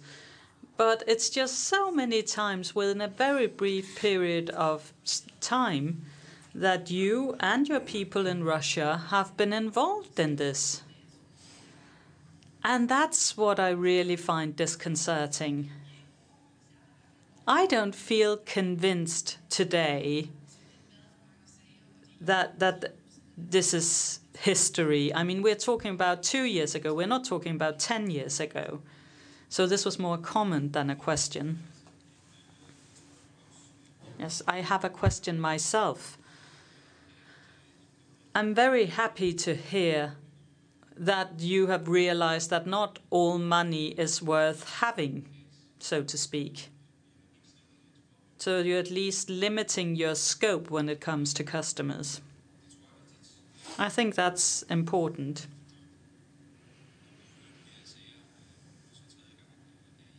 because, I mean, it's the third time you're visiting us for a hearing. And there are structural uh, choices behind your business areas. But there, there are structural decisions made as to which business sectors you want to develop. I mean, we've talked about the financial crisis for many years. Panama Papers, again, it's a structural choice to run your business in that way. It's also a choice to, to deal with people, and when you Google their names or the nations they come from, you can see that these are probably uh, not the best customers to have. So, my question is how can we be certain that you are now going to practice what you preach? What criteria will you now use so we don't need to have a fourth hearing? And how can we be certain that you won't see all money as equally good. How will you select your customers going forward? Jesper Nielsen first. I think it's a very good question. Well, it starts with the realization you've mentioned, namely that we need to make an active decision as to who we want to do business with, and we need to be much more alert in that aspect. I can only agree with that. We also need to have a culture where it's permissible to open your mouth and where you can do it freely. And that applies to all areas, also, hopefully, a long time before people start thinking about becoming whistleblowers. I think we also can contribute with our knowledge, experience, etc. And if you look across the financial sector and the authorities involved, there's no doubt that we can work better together and we can make more things available between authorities and business. And that's really the greatest challenge. How do we ensure feedback across the value chain when it comes to white collar crime? Julie?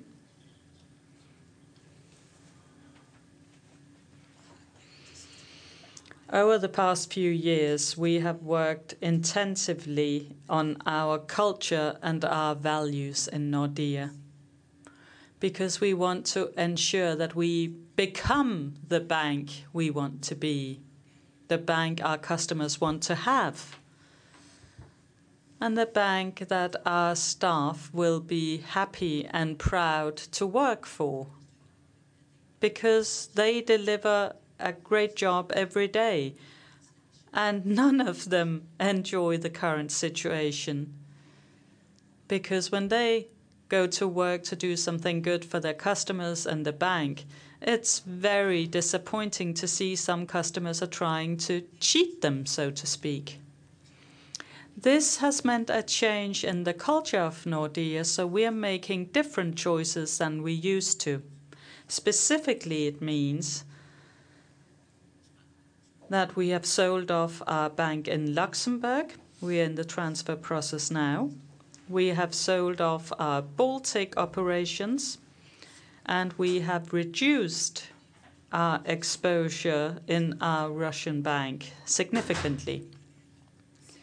So we can be quite certain that the bank we are operating now is a good Nordic bank for the benefit of honest Nordic customers and businesses.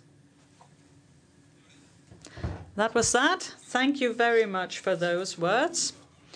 I'd like to thank you for all your questions and comments. And we've come to the end of this hearing. And I would like to thank both the people in the panel and all the other participants and all the listeners at home.